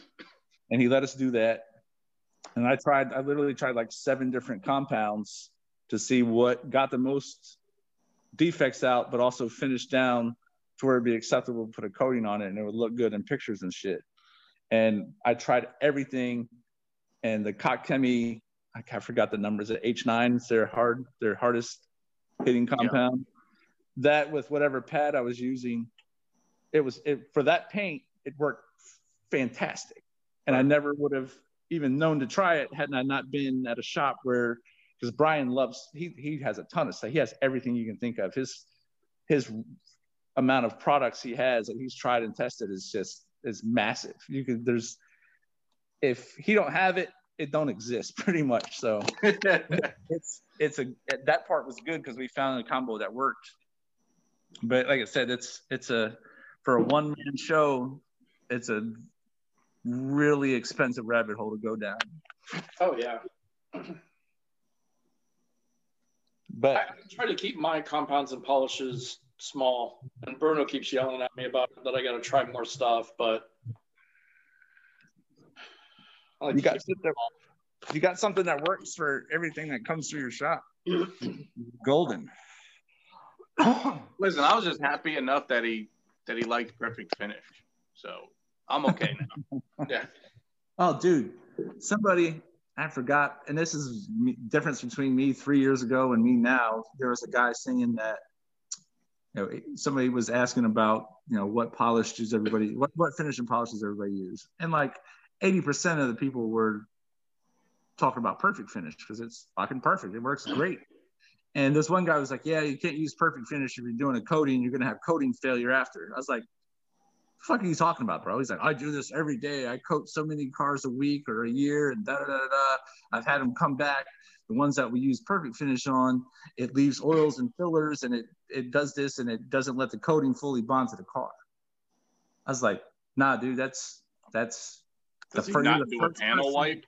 Yeah, you're the first person that's ever said that. I was like, if you're doing a proper proper panel wipe, you're you're a goalie. You can use whatever the fuck you want. You can polish your car toothpaste and Vaseline. I don't give a shit. you remove, you, you, remove all that shit with your panel wipe. If you're fucking decon and prepping it right, the whatever you use to correct the paint has no bearing on coating, bonding, or longevity. He's like, oh, and that's when he just went off the fucking rails. You don't know what you're talking about. You're a hack. You're this. And I was just like, I just turned off notifications. I was like, you have at it, bro. Keep keep thinking what you want to think. Right. Real. Right. Just it's crazy the shit that people come up with in their heads. It's not based in science or facts or anything that makes sense or is reasonable. Just didn't you know that every detailer has a degree in chemistry? Jesus Christ. That's something that I want to learn more of is I know what works on this paint. I know if I get a like if I'm gonna coat my girlfriend's Nissan Maxima, I have fucking I have something I know that's gonna work. I can go to it right away mm-hmm. and it's gonna do what I want it to do. I wanna know why. Yeah. I wanna know what's making these things interact with each other. Like especially with the biggest thing I see, uh, not the biggest thing, but one of the things I see now people talk about is, oh, what's the best strip wash? I'm like, it doesn't fucking exist. Gone you're you're not going to wash a car and wash a coating or wash a, a, sealant that's bonded to the paint. There's no such thing as a strip wash. It's not. So Dawn does not work. No, no, sure it does. Yeah, out of here. if you wash it 37 times a day for a week, you might make a dent, but you're just leaving other surfactants and shit on the paint that's masking the hydrophobics. Whatever is on there is still fucking there. I tried it. I yeah that debate, and I was like, oh, I went and watched because I had like at one point on my on my car, every panel was had a different last step product on it, a different wax or sealant or glaze or coating, and the hood had this, a sealant on, and I washed it with Dawn like three times, and it kind of flattened the hydrophobics. Well, then I took a panel wipe and wiped down the hood. Boom, beads are Yeah, back. right back. So Dawn didn't do shit. Right. So- But see, that's where I think a lot of people don't understand. And so they'll do that, and then the water goes flat, and they're like, oh, it washed off. And Yeah. even with a coating, right? So, so one of the one of the first IGL coatings I ever did um, before I got Kenzo was was uh, Quartz Plus, and I had a client that I did his car, and like not even two weeks later, he calls me up and he's like, "Man, he's like, I don't know about your coating," and I'm like, "What are you talking about?" He's like, "I've had cars coated before, and when I wash them, like they super hydrophobic, they beat up." And he goes, "This one went flat," and I was like, "Well, that's weird." And of course, it was you know first time using um, IGL for the most part. I I had, I had done maybe three or four cars with it, but I was still relatively new. Um, so I talked with this was when Pavel was still kind of like and good with IGL. And I talked with Pavel, and Pavel's like, listen, bring it back. You need to wash it and see what happens. Um, so I, I did that. He comes back. I washed it. All the hydrophobics come right back, like no problem. So come to find out, he was using Griot's wash and wax. Well, then Hmm. talking with Pavel, Pavel's like, well, the wash and wax, the wax is sealing the ceramic up So you're clogging fortunate- it up. any beating or whatever. Um, so you know that's that's something that you know I didn't know, but had I seen it, crap, this wash just took this coating completely off. This coating's garbage. Um, and I think that's what a lot of people don't understand is there's a lot of things out there that will seal up a ceramic because Yeah. ceramic's breathable and then it leaves it flat and and and doesn't bead right or sheet right and then they think that they quote unquote wash the ceramic off with Oh yeah, there's a lot of that. A lot of people that think that way. And you brought up a good point. Something I wanted to ask you guys about, or something I want to learn more about, is I've always you always heard. Like I said, I was in the paint paint and body work industry for a while, and it's always been once a car comes out of the paint booth, you have to wait, you know, 60 to 90 days before you can put a wax or a sealant or a coating on it. And then uh, it was in the uh, the realm of coatings group, which is really good group yeah there are a bunch of super smart people in there. One guy was talking about, he's like, well, coatings are gas permeable, so they'll let a, a, a, a paint job that's come out of, out of the, the oven that's been that's been baked, you can put the coating on right immediately, and everybody was Right. like, wrong, no way, that's fucking wrong. You got to wait so such such amount of days, and then he started talking about coatings being gas permeable, and I was like. Fuck does that mean? so I was, that's the shit I want to right dive into and, and, learn and about. I've and I've heard pe- plenty of people say that too. But the rule of thumb is it's still better to wait that 30 days Oh, because yeah. because it's a brand new paint job. And what's going to happen is even if you put a coating on it and it and it's you know permeates the gas and it still allows for for curing and gas outgassing and all that stuff. If something happens to the paint, the painter's going to be like, "Oh, well, your ceramic guy put ceramic on it. It's not supposed to have anything on it," and then you're Yeah. on the hook. Well, here's the thing too. If you're gonna put a ceramic coating on a car, you're gonna polish it one way or another, right, right? Whether if you do a fucking cut and polish or if you just do a regular polish, right? You don't polish a, a, a car that comes right out of the out of the oven. It still has needs time to cure. You're gonna put heat back into that, and you could, you know, potentially damage the paint job. right. So, I mean, like like Alex said, you know, the rule of thumb, 30, 60 days, whatever. I still will always wait regardless because I don't want to mess up somebody's paint job. Oh yeah, even- and, that- I- and that's I've the even thing too. told- I think because I'm sorry. Go ahead, Dallas. No, no, I was gonna say I I've even told clients that you know I prefer to wait 30 days, even if they've told me like, hey, my painter bakes it.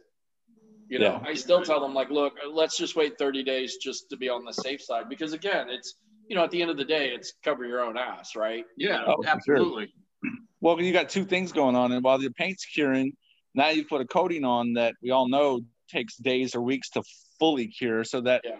you're you got two things off gassing at the same time, and I, that's and I and I've heard conflicting mindsets about the the baking and cutting of paint too. Like a lot of shops, if they they'll paint the car, they'll bake it, and then it, they'll pull it out and they denib it and buff out their they'll buff out fresh paint like the day after it came out of the booth. Right. and I've right. heard that once it's been baked and cut, you can you can go ahead and coat it because it's already been that top layer has already been cut down. There's no more off gassing. But Right.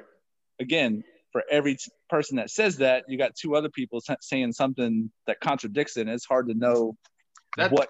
that our industries between the auto body guys and the detailing guys, they need to like almost come together, man. It, it, we're two peas in a pod, basically. And Absolutely. I will I will take a painter's word over somebody who created a ceramic coating, and that's no disrespect to the person who created a ceramic coating. They might be a smart fucking chemist, and I'll give them that all day. But the guy who's actually doing the job and painting the car, they know more about painting a car than a guy who's creating a coating. Yeah, Right. for sure. I, and I agree. There, there needs to be a, a crossover somewhere where they're able to get everybody on the same page. Absolutely, man, Right. for real. Well, oh, man, and I'm having a brain fart. Um, Chris- I think Chris Kennedy last week. Um, I think he had a great point of, um, and it might have been it might have been the question of enhancements or, or corrections, you know. And he he Oh, was Lord. talking about it wasn't. You remember it?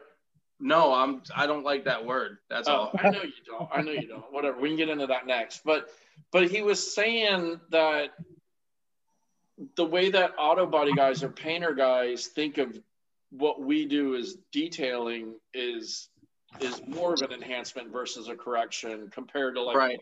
what Yeah, I remember what he said. Yeah Because he was saying they the auto body guys, what he said, he thought, you know, what they consider correction is wet sanding and buffing, and that's it. right Yeah. yeah And so we consider correction like a plethora of things. right Right. You know what I'm saying? So, I, I- yeah, exactly. I know exactly what you, you're going with on that one, Alex. Yeah. But yeah. but but again you know like that's that's just the misconception is you know they they don't fully know what we're doing and we fully don't know what they're doing, right exactly and that's where we need to like get a connection. You know what I'm saying? So, I mean, shit. Look at MTE. We we're bunked up with the PDR guys. Yeah. So I, I think there needs to be like a another kind of show like that where you know Paint Automotive. Assassins Expo 2022. Yeah exactly it needs to be 2020 dude my 21 plate is fucking full You heard it here first. 2022 Paint Assassins Expo, auto body slash detailing. yeah Oh, i yeah. need uh, i need a lot of uh, endorsement for that Hell Just get yeah. Aaron Knox to throw his name on it. oh yeah Is he ever going to do an episode at all? No. No. We just I'd like to say. I'd like to I'd like to think that when I get bored of this or people stop listening to it, He that will. he'll come on and do my last episode. Like I'll have to beg him, beg him, beg him. But even then, I don't know that he would do it. Crazy busy, huh? No, he's just no he just wants to be a dick to alex Yeah, this is the okay. So we're gonna trans. We're gonna we're gonna we're gonna shift. This this will be shit on Noxie segment here. Oh, Yeah, yeah. He's just an asshole. Um, he actually was supposed to be on. He was he was supposed to be on episode ten of Season season, one. one. yeah with Levi Gates and David Patterson um, about trainings. Because uh, why not? Aaron Knox is one of the great trainers in this industry, Yeah. And um, he, he had some some things come up about an hour beforehand, um, so he couldn't be on it. But that was the one time that I thought for sure I was going to get him on. Other than that, um, I don't even ask. I know I know he's going to tell me no. I think he listens to them. I don't think he listens to all of them. I think he picks and chooses which ones he wants to listen to. Because he has made a few comments. Yeah So he's kind of a dick for not listening to all of them. A true friend would li- you know, that's what I'm gonna do. I'm gonna have my mom friend request him and then troll him about not listening to my podcast. How many times are you gonna dodge my son? What the fuck are you doing? Yeah. He's a good boy, Alex is. You should really get on the show. Listen, what's it gonna take you? Do I gotta send you ten dollars to be on the show. like the grandma, I'll give you a check Yeah. for twelve dollars for your birthday every year when you're fucking thirty-seven years old. All right, so Rain, talk some shit about Noxie. Let's hear let's let's hear your negative thoughts about Knox. I can't. I've never met him. I, I want Just to make it up. Or just say something negative about him. Oh man. Who man, cares if you've ever met him or not? I was, he's one of the shops I want to work with. I want to go around working people's shops. No, I shit on him. I'm never Listen, gonna he'll still let you go. He, he throws a trash can at you if you go to Yep. the shop. You don't want to go there. Did he really throw a fucking trash can at you? He sure did. Sure did. And you want me to shit on him? I think he's kind of my fucking hero right now. I think I does that? think he I think he purposely messed up a couple of times because I think he threw it at me like three times to get the perfect take. He's like, no, that one wasn't good enough. Let's do it again. I was like, "Come on, Get back over there. How many times you gonna throw a trash can at me? Stop flinching, pussy, and take the trash can to the face. oh, that's fucking great. Yeah. I just can't stand his red hair. It's too fucking. It's too fucking red. Yeah. Yeah. He's too bright. He needs to. He needs to tone it down a bit. Can you imagine like Aaron Knox with like brown hair? No, No. he's he would look ginger. even more uglier than he is now. oh shit, Jeez. Noxie, if you do listen to this, this was a trap. I didn't know this was coming. Bullshit. You said you listened to the other one. We we started this from the get go. Oh yeah, y'all got y'all's own little fucking grumpy old men thing going on back and forth. That's fucking hilarious. Listen, Aaron Knox is scared of Alex Russell's mother, so She did make him delete his comment. That's Yeah. that's the only criticism I have right now. Like, kind of bitched out on on the old lady. I know, was- man. Even I was was- surprised. She went back to giving some smoke, and he'd already deleted his shit. Yeah. that's that's kind of suspect. I don't know. Uh, we love you, Noxie. Maybe. So how did that work? You were just on a road trip and decided to stop by the shop, or was it a planned visit, or what? Oh, Bruno can tell you that shit was planned for months. so I knew for a while that he was going to Atlanta because he had his uh, his daughter's cheer competition in Yeah. Atlanta. So he's like, "Yo, as- I'm not even telling Knox I'm going, but yeah, as soon as I'm gonna soon go as live on found out- Facebook and go pull up right to his shop." And it worked perfect because as soon as he pulled, Knox is watching his live, and he fucking pans out and it says Red's Detailing Company, That's fucking great. and he comes running outside. dude that was that was the hardest i think secret to kind of keep because i i was like man what if he's not there. Hmm. because his shop is like 30 minutes outside of atlanta. So when we got to atlanta i had to i had to take the uber from downtown to a shop in in marietta. And and it was like a god it was like a 20 minute one way or $20 one way uber ride. I was like, if this motherfucker's not there, like I just wasted like 20 40 bucks. Yeah, 40 bucks because I'd have to pay it to go back. Go back, yeah.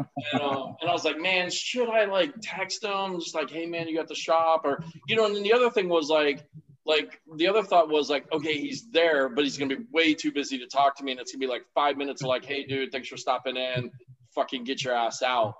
Um you know, so there was like all this shit. I was like, should I tell him? Should I tell him? Should I tell him? And I was like, fuck it, I'm not gonna tell him.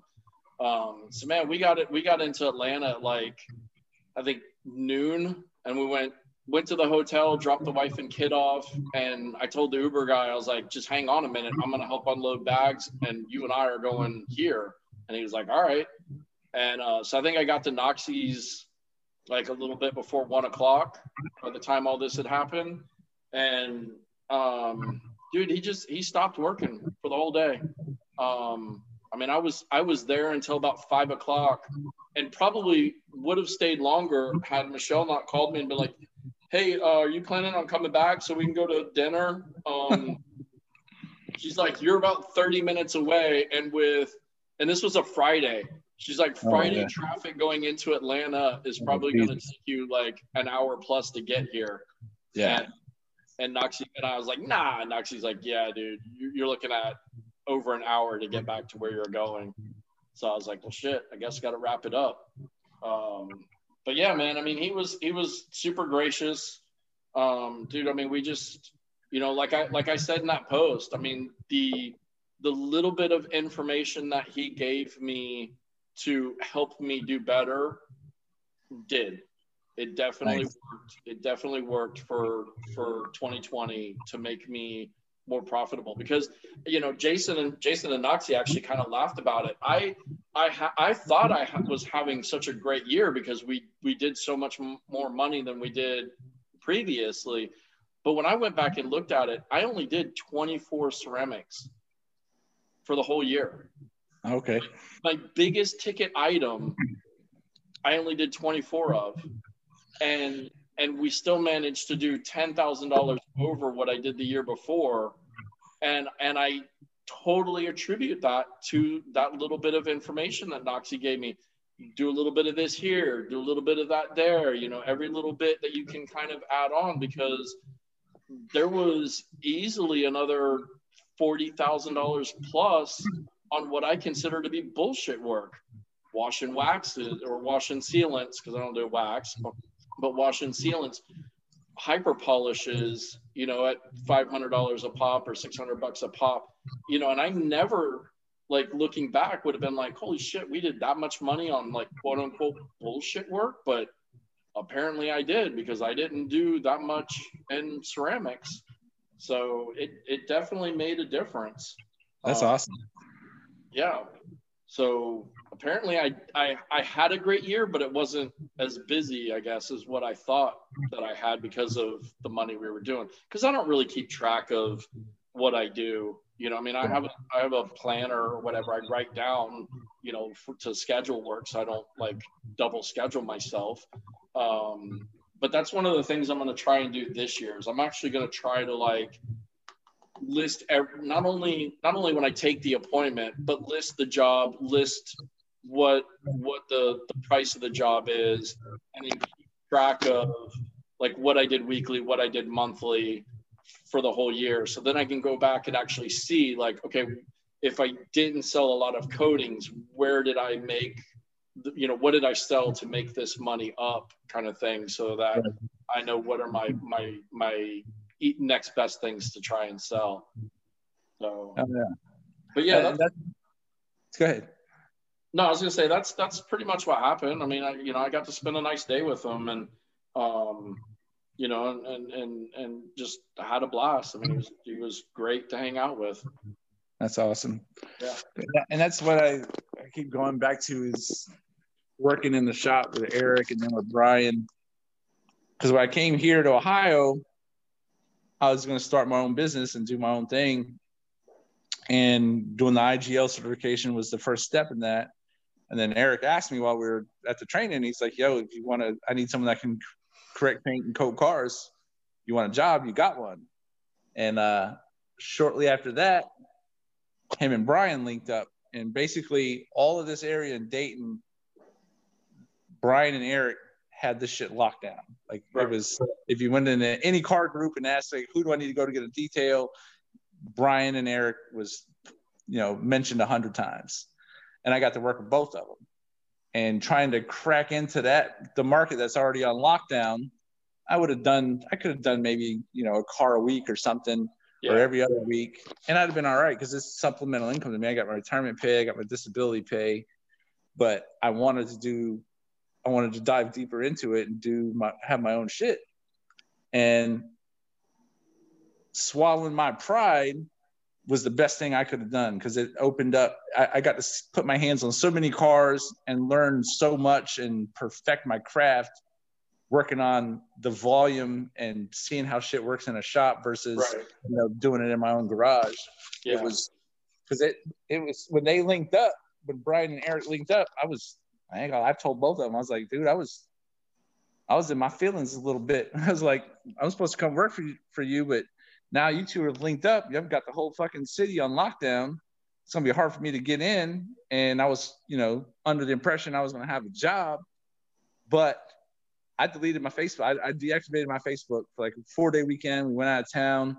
I started thinking about it. I was like, this is a fucking business move. It's that anybody would make, you know. Right.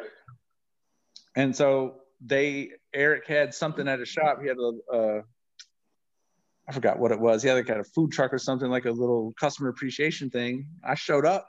It's like, let me see the shop, man, and talked to him. And I've worked on it whenever they got super busy, where it was stuff they the two of them couldn't do. I'd go in and help out, and I've learned so fucking much. And actually, right. like I said, me and Eric are good friends now. I'm friends with Brian, and it's opened up so many other doors for me just by me getting out of my own way and get out of my own damn feelings. Because like I said, I was I was like, this is bullshit.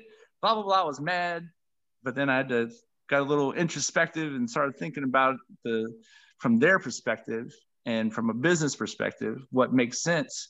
And I would have, you know, I'd have cut my own throat by letting my emotions rule how I viewed it and how I pursued a relationship with them. Because like I said, building that, and, and I tell people all the time now, like I don't see other detailers as my my competition. I see it as as a business opportunity. It's a it's a partnership opportunity. Right. If, you, if you throw our fucking egos away, get out of our own way, you open up yourself where you can grow and learn so much fucking more. And it's like I said, it's been right everything and, and it's a good it's a good thing to build those relationships. I mean i've got a i've got a small little group here um that you know we can all kind of refer to you know i mean thankfully thankfully a couple of um a couple of the detailers here are are mobile and they're not um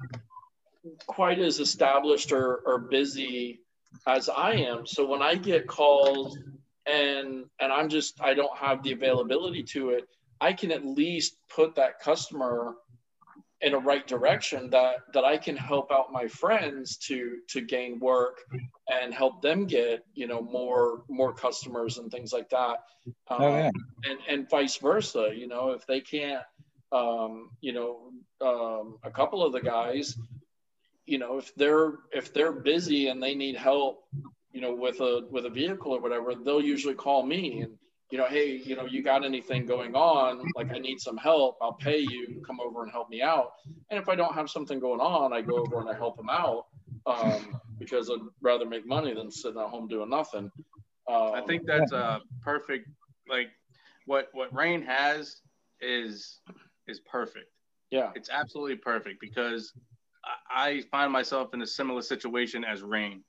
Rain has a pension, you know, a well-deserved pension at that. Right. He doesn't need to have his own business. He has enough knowledge and respect in the industry where, you know, he has somebody like Brian or Eric. Hey, what are you doing today? Or, you know, I, I need some help. And he, and he can just go and bust it out, right. you know, with ease it's kind of like what I have going on here in Florida. You know, I, I have my disability pay. I don't need to have my own own business or own shop, even though I've recently, you know, just got one. But you know, I was like an independent contractor. You know what I'm saying? Yeah. Oh yeah. And you just go and and you you share your knowledge. You get the job done. You have a good fucking time, and you make some money. Right. Oh yeah. Well, you know what I'm saying? And I think that's fucking perfect. Right. And I think that's one of the I think that's one of the great things that Chris said last week over in the UK that's different than here. You know, they don't have employees. They just team up with each other yeah. and and help each other out. Hey, what are you doing today? You know, or well, if you're done with this car, can you come over here and help me knock this car out? Or, you know, yep. hey, I'm done with my car. Do you need stuff? And I think that is just a great way to think about it because again, like I told Chris, you know, the, the big thing over here is, you know, not that nobody wants to have employees, but the biggest fear is that you're going to train them to be just as good as you. And then they're just going to be like, peace out, man. I'm going to go start my own thing because now you gave me all this, you paid me, you know, to train with you, so to speak, by being an employee, you know, and then you're constantly having to like kind of retrain, you know, work. I mean, and and some people get, you know, they could be the the exception of the rules. They get people that just stick around forever. Right. Um, you know, and, and there's a there's a guy who's in the same complex as me that has a uh, a um, pressure washing slash like sealer paver sealer business or whatever, and he told me one of the greatest things. He said you have to find somebody who um, let me see if I can remember how he how he said it. It was basically like you need to find somebody who wants to work but isn't motivated. If you kind of get what I'm saying, like right? Well, yeah, that's a, it's a it's a paycheck collector. Right, right. Yeah. But, but but is motive but motivated enough or wants to work enough to actually care about it and take right. it seriously. But they're not motivated to take it to the next step right. and, and do it themselves. Um, because there's a lot of paycheck people out there. You know, oh, yeah. oh, whatever, man, it's a job, it's a paycheck, but you're getting like piss poor work out of them. So you got to yeah, get yeah. that person that's that that has a little bit of energy to be to be good and take pride in it, but they're not motivated to take that next step. Um, and that's and that's a hard thing to find. Oh, for sure. Yeah, like you said, if you if you're if you're in this shit just for just to to catch a paycheck every week, their motivation to do quality work that your name is on if you know they're working in your shop. Right. They're not going to be the same. And that's that was one of the cool things about working with Eric and Brian. There was never any friction. It, when I first went to Eric, like he texted me one night. He's like, "Hey, you want to you want to fuck with some paint tomorrow?" I was like, "Hell yeah!" And I went to the shop, busted out a job, and we worked. And it it worked like that. And then there was uh there was one big ass job we did. It was an RV, 35 foot RV that correction and coating job. And I worked for the first day we worked on it. You know, he, he, he pays by a percentage of the job. Right. And I told him the second day, I was like, don't pay me for the day. Let me use your shop space. I have a buddy of mine that he's getting a brand new minivan that he wants coated. It's it's too big for my garage. Let me use your shop space. So we tried trade. It was like a labor trade. I yeah. I did work for him that day, and then I went and made, you know, I didn't have to pay rent at a the hobby shop on base. I was able right. to use the shop and get the get the van knocked out and make the money off that. And it it's been, man, it's been great. It's been awesome. Like I said, it's right. just it was a, a lot of it for me was was the timing, right place, right time with the right people, and it's there's and enough fucking, there's enough fucking the out there for everybody to eat. And, and, here's the thing, like there's a lot of people in our industry who will probably look at me and Rain as as independent guys who don't we don't own a business, you know what I'm saying? But we're really good at what the fuck we do.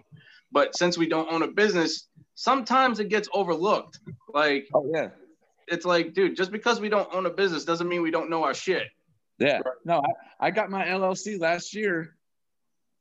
So I could just to be, you know, legit and do the stuff that I do at my at you know, I still do cars on my own at the at the house. Right and and then like when I travel, I I do more. I've done last year. I probably did more cars in other states than I did here in Ohio. Great. That's awesome though. That's fucking phenomenal. I mean, you're building, you're building your your brand. Like Rain Albertson is the fucking brand. Right as rain.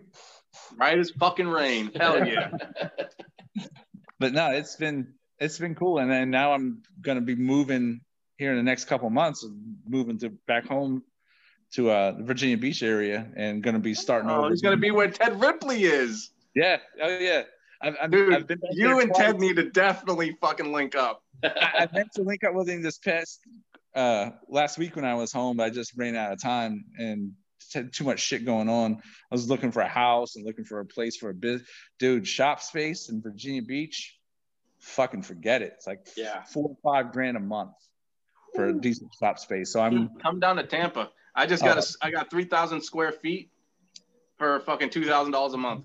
Oh, that's fucking. Uh, congrats, by the way. I saw the pictures of the shop, man. That's fucking. Legit, yeah, but you don't you don't you don't want to know what he's doing for that for that cheap rent. Cause ain't ain't everywhere in Tampa that cheap. I can tell you that right now. Oh, I bet. Got lucky, that's- man. I got lucky. That's fucking awesome. So when I'm, because I, I I had to quit working with Brian because uh middle end of October. I can't remember the date now. Uh, my dad lives with us, and he had a he had a stroke, Oh, and wow. so I I had to. uh He's doing great, by the way. Like you would never. He's 75, and you look at him and talk to him now, you'd never know he had a stroke. Like his Oh, speech is awesome. great. He's doing recovery is going well, but he's not 100 percent yet. So, and I'm having to look at a place in Virginia Beach. If I, I want to find a place that I can live in, take care of him, but still work from home. Have I want to have a like a detached garage on the property that I can have as my shop, but I'm still close enough to him where I can check on him and have the flexibility schedule wise to you know to do the work I, I want to do, not something where if I, I'm moving to a new place, I'm trying to establish new clientele.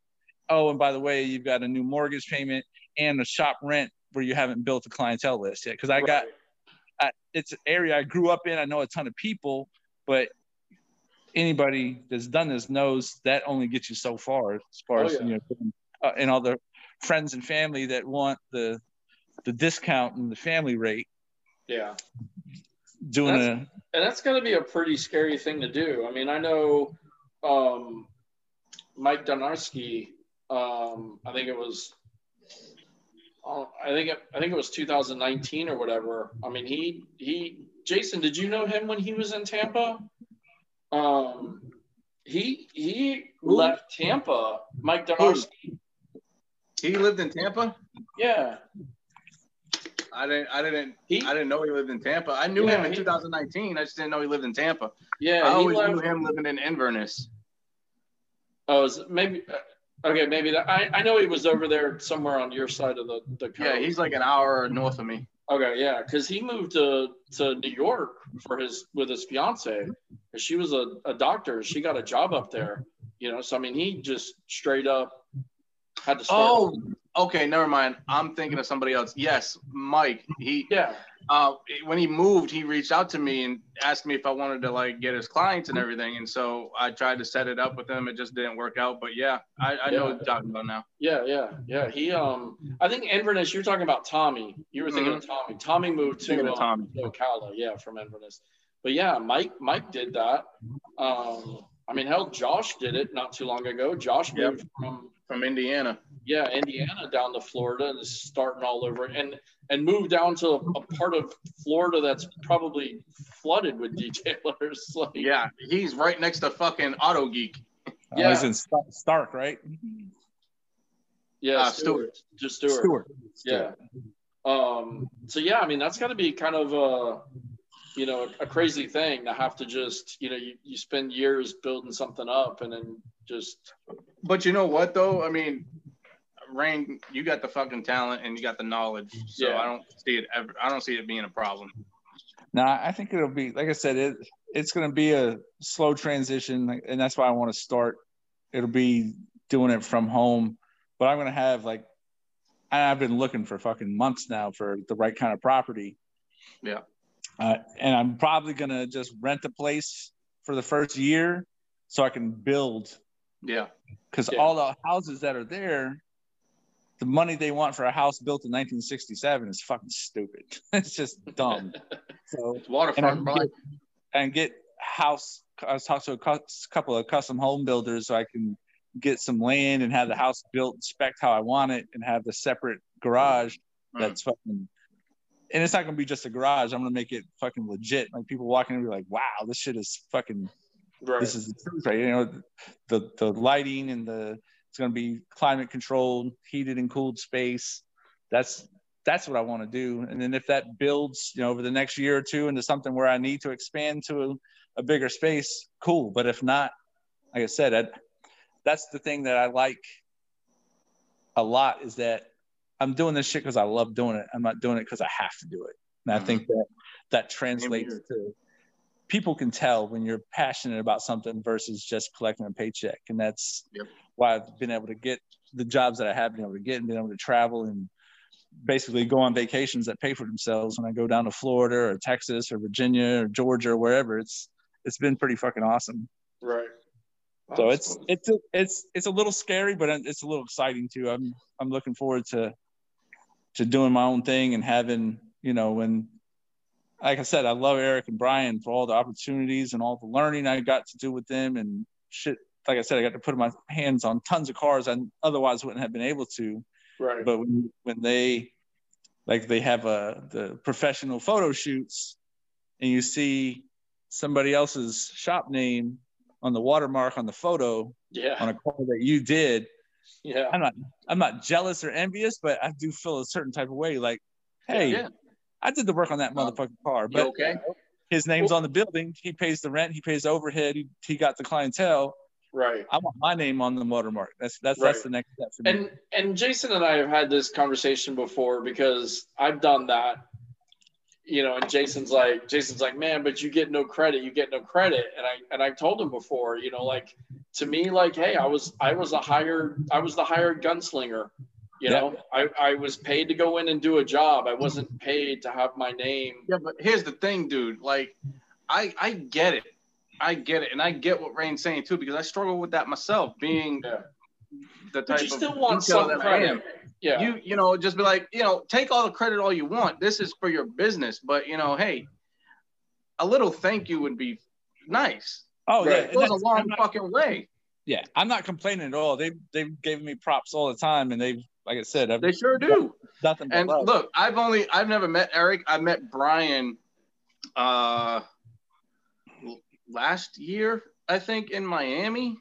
Uh, he went down to John John Carlos. Okay. Uh, John Carlos shop, and that, I'm telling you right now, that dude is a fucking go getter. Oh, dude, like, yeah. Seriously. Oh, like, yeah. We I were could... all training on fucking a car, and this dude just took the opportunity himself and just started fucking coating an interior. I was like, that motherfucker's gonna do yeah. good things because, like I said, he's a fucking go getter. You could tell and that. That's what just, I like about him, and he does phenomenal work too. Right. Like I, I talked to Brian before, and I was like, hey, you know, I like your work. And he, when he got his new shop, which I fucking fumbled on, I got to send it out to him. I said, I'm gonna send you a banner because you know, you got a new shop. You know, he killed it. Took hey. over, and a lot of people were doubting him because they were like, you know, you're because he uh he took over the lease on the building. It's the same place where where Eric's name was on the building, right? And now his name is on the building. Yeah. And people, a lot of people were expecting and hoping for him to fall on his face. Everybody knows he does good work, but they doubted him being able to run a successful business, and like he's just been killing it. Yeah. Yes, he has. You you can tell by his Facebook post that he's he's like Jason said, he's a go getter. I mean, he's he's a he's a hundred percent just oh, dude, going at that, it. When he first started, be shiny at that shop. I think he worked forty six or forty seven days in a row without a day off when he first started. He was, and I you know I would go up there and work, and I worked a lot of hours too, but I'd go up there at like you know eight or nine. Usually leave around five or six. Some nights right. we stayed late, but he was up there 14, 15 hours a day every day for 40 something days, man. He's, wow. he's, he's well, listen, guys, uh, I, I hate to cut this off short.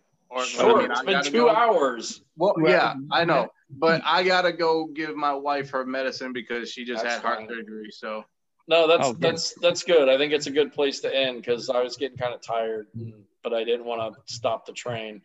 Um, no. So okay, so so real quick before you go, I mean, Jason, obviously er, nobody wants to know how to get in touch with you, but yeah, uh, yeah, exactly. Rain, Rain, how does everybody get in touch with you? Facebook, Instagram, TikTok, Snapchat, OnlyFans. Uh, I started the OnlyFans, but it's reverse. I send a picture of my balls to everybody until they pay me to stop. Nice. it's kind of the opposite of OnlyFans. Hang, hang on, let me check. Let me check my text messages real quick. so that uh, that's my backup plan for the money I lost on the Alabama game. Nick Saban, you rat bastard! you did too good. Neither here nor there. No, I'm on Facebook, Rain Albertson. I'm on uh, Instagram, Rainman Z06, and that's pretty much it for social media. I don't mess with Snapchat or none of that other shit. Yeah. But too old yeah, all that nonsense. To, to some trainings this year. Get, you know, link Be on up the with lookout. Be on the lookout. Yeah. for sure, bro. Yeah. This was cool, man. I enjoyed it. Thanks for having me on, bro. Hey, thanks thanks for being on it. I you know, I gave I told Jason you pick whoever and he said, "Hey, you know, out of the people who you thinking of?" And I was like, "Man, I'm thinking of Rain." He goes, "Good, because that's who I picked." So Nice. No, So- this was good, man. I enjoyed it. Yeah, no, no, and, and this was uh this was good because I do want to have you on the regular Detail Solutions podcast.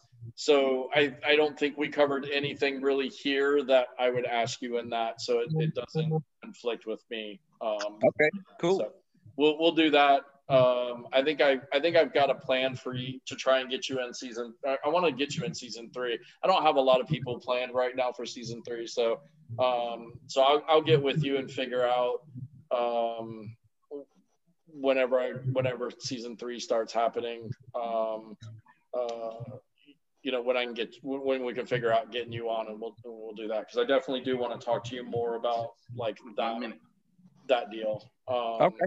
Hell yeah. so yeah. So all right, gentlemen, you guys have a great night. I appreciate doing this. Everybody who listened, uh, don't forget the code was at I think about the hour and six mark. So if you've got to go back and re-listen to it again, you can fast forward a little bit to the hour and six mark. Jesus. And Jason's gonna send you, I don't know, probably a pre-worn T-shirt that doesn't fit him anymore or something. No, you know what? I'm actually working on something something pretty cool. If I could fucking figure it out, uh, if I figure it out, I'll send them that. Oh, nice. Good deal. Cool. All right. All right, gentlemen. Uh, one last thing, Rain is excluded from the secret code because he knows it. So he can he can, te- he can technically text it to you right now. about to send him Rain's Rain's disqualified. Yeah, Rain's disqualified. I, I had to throw that in there last minute. This shit is rigged. Yeah. All right, bro. Later, All right, guys. guys. Have a great That's night. Talk to you later. Bye. Later.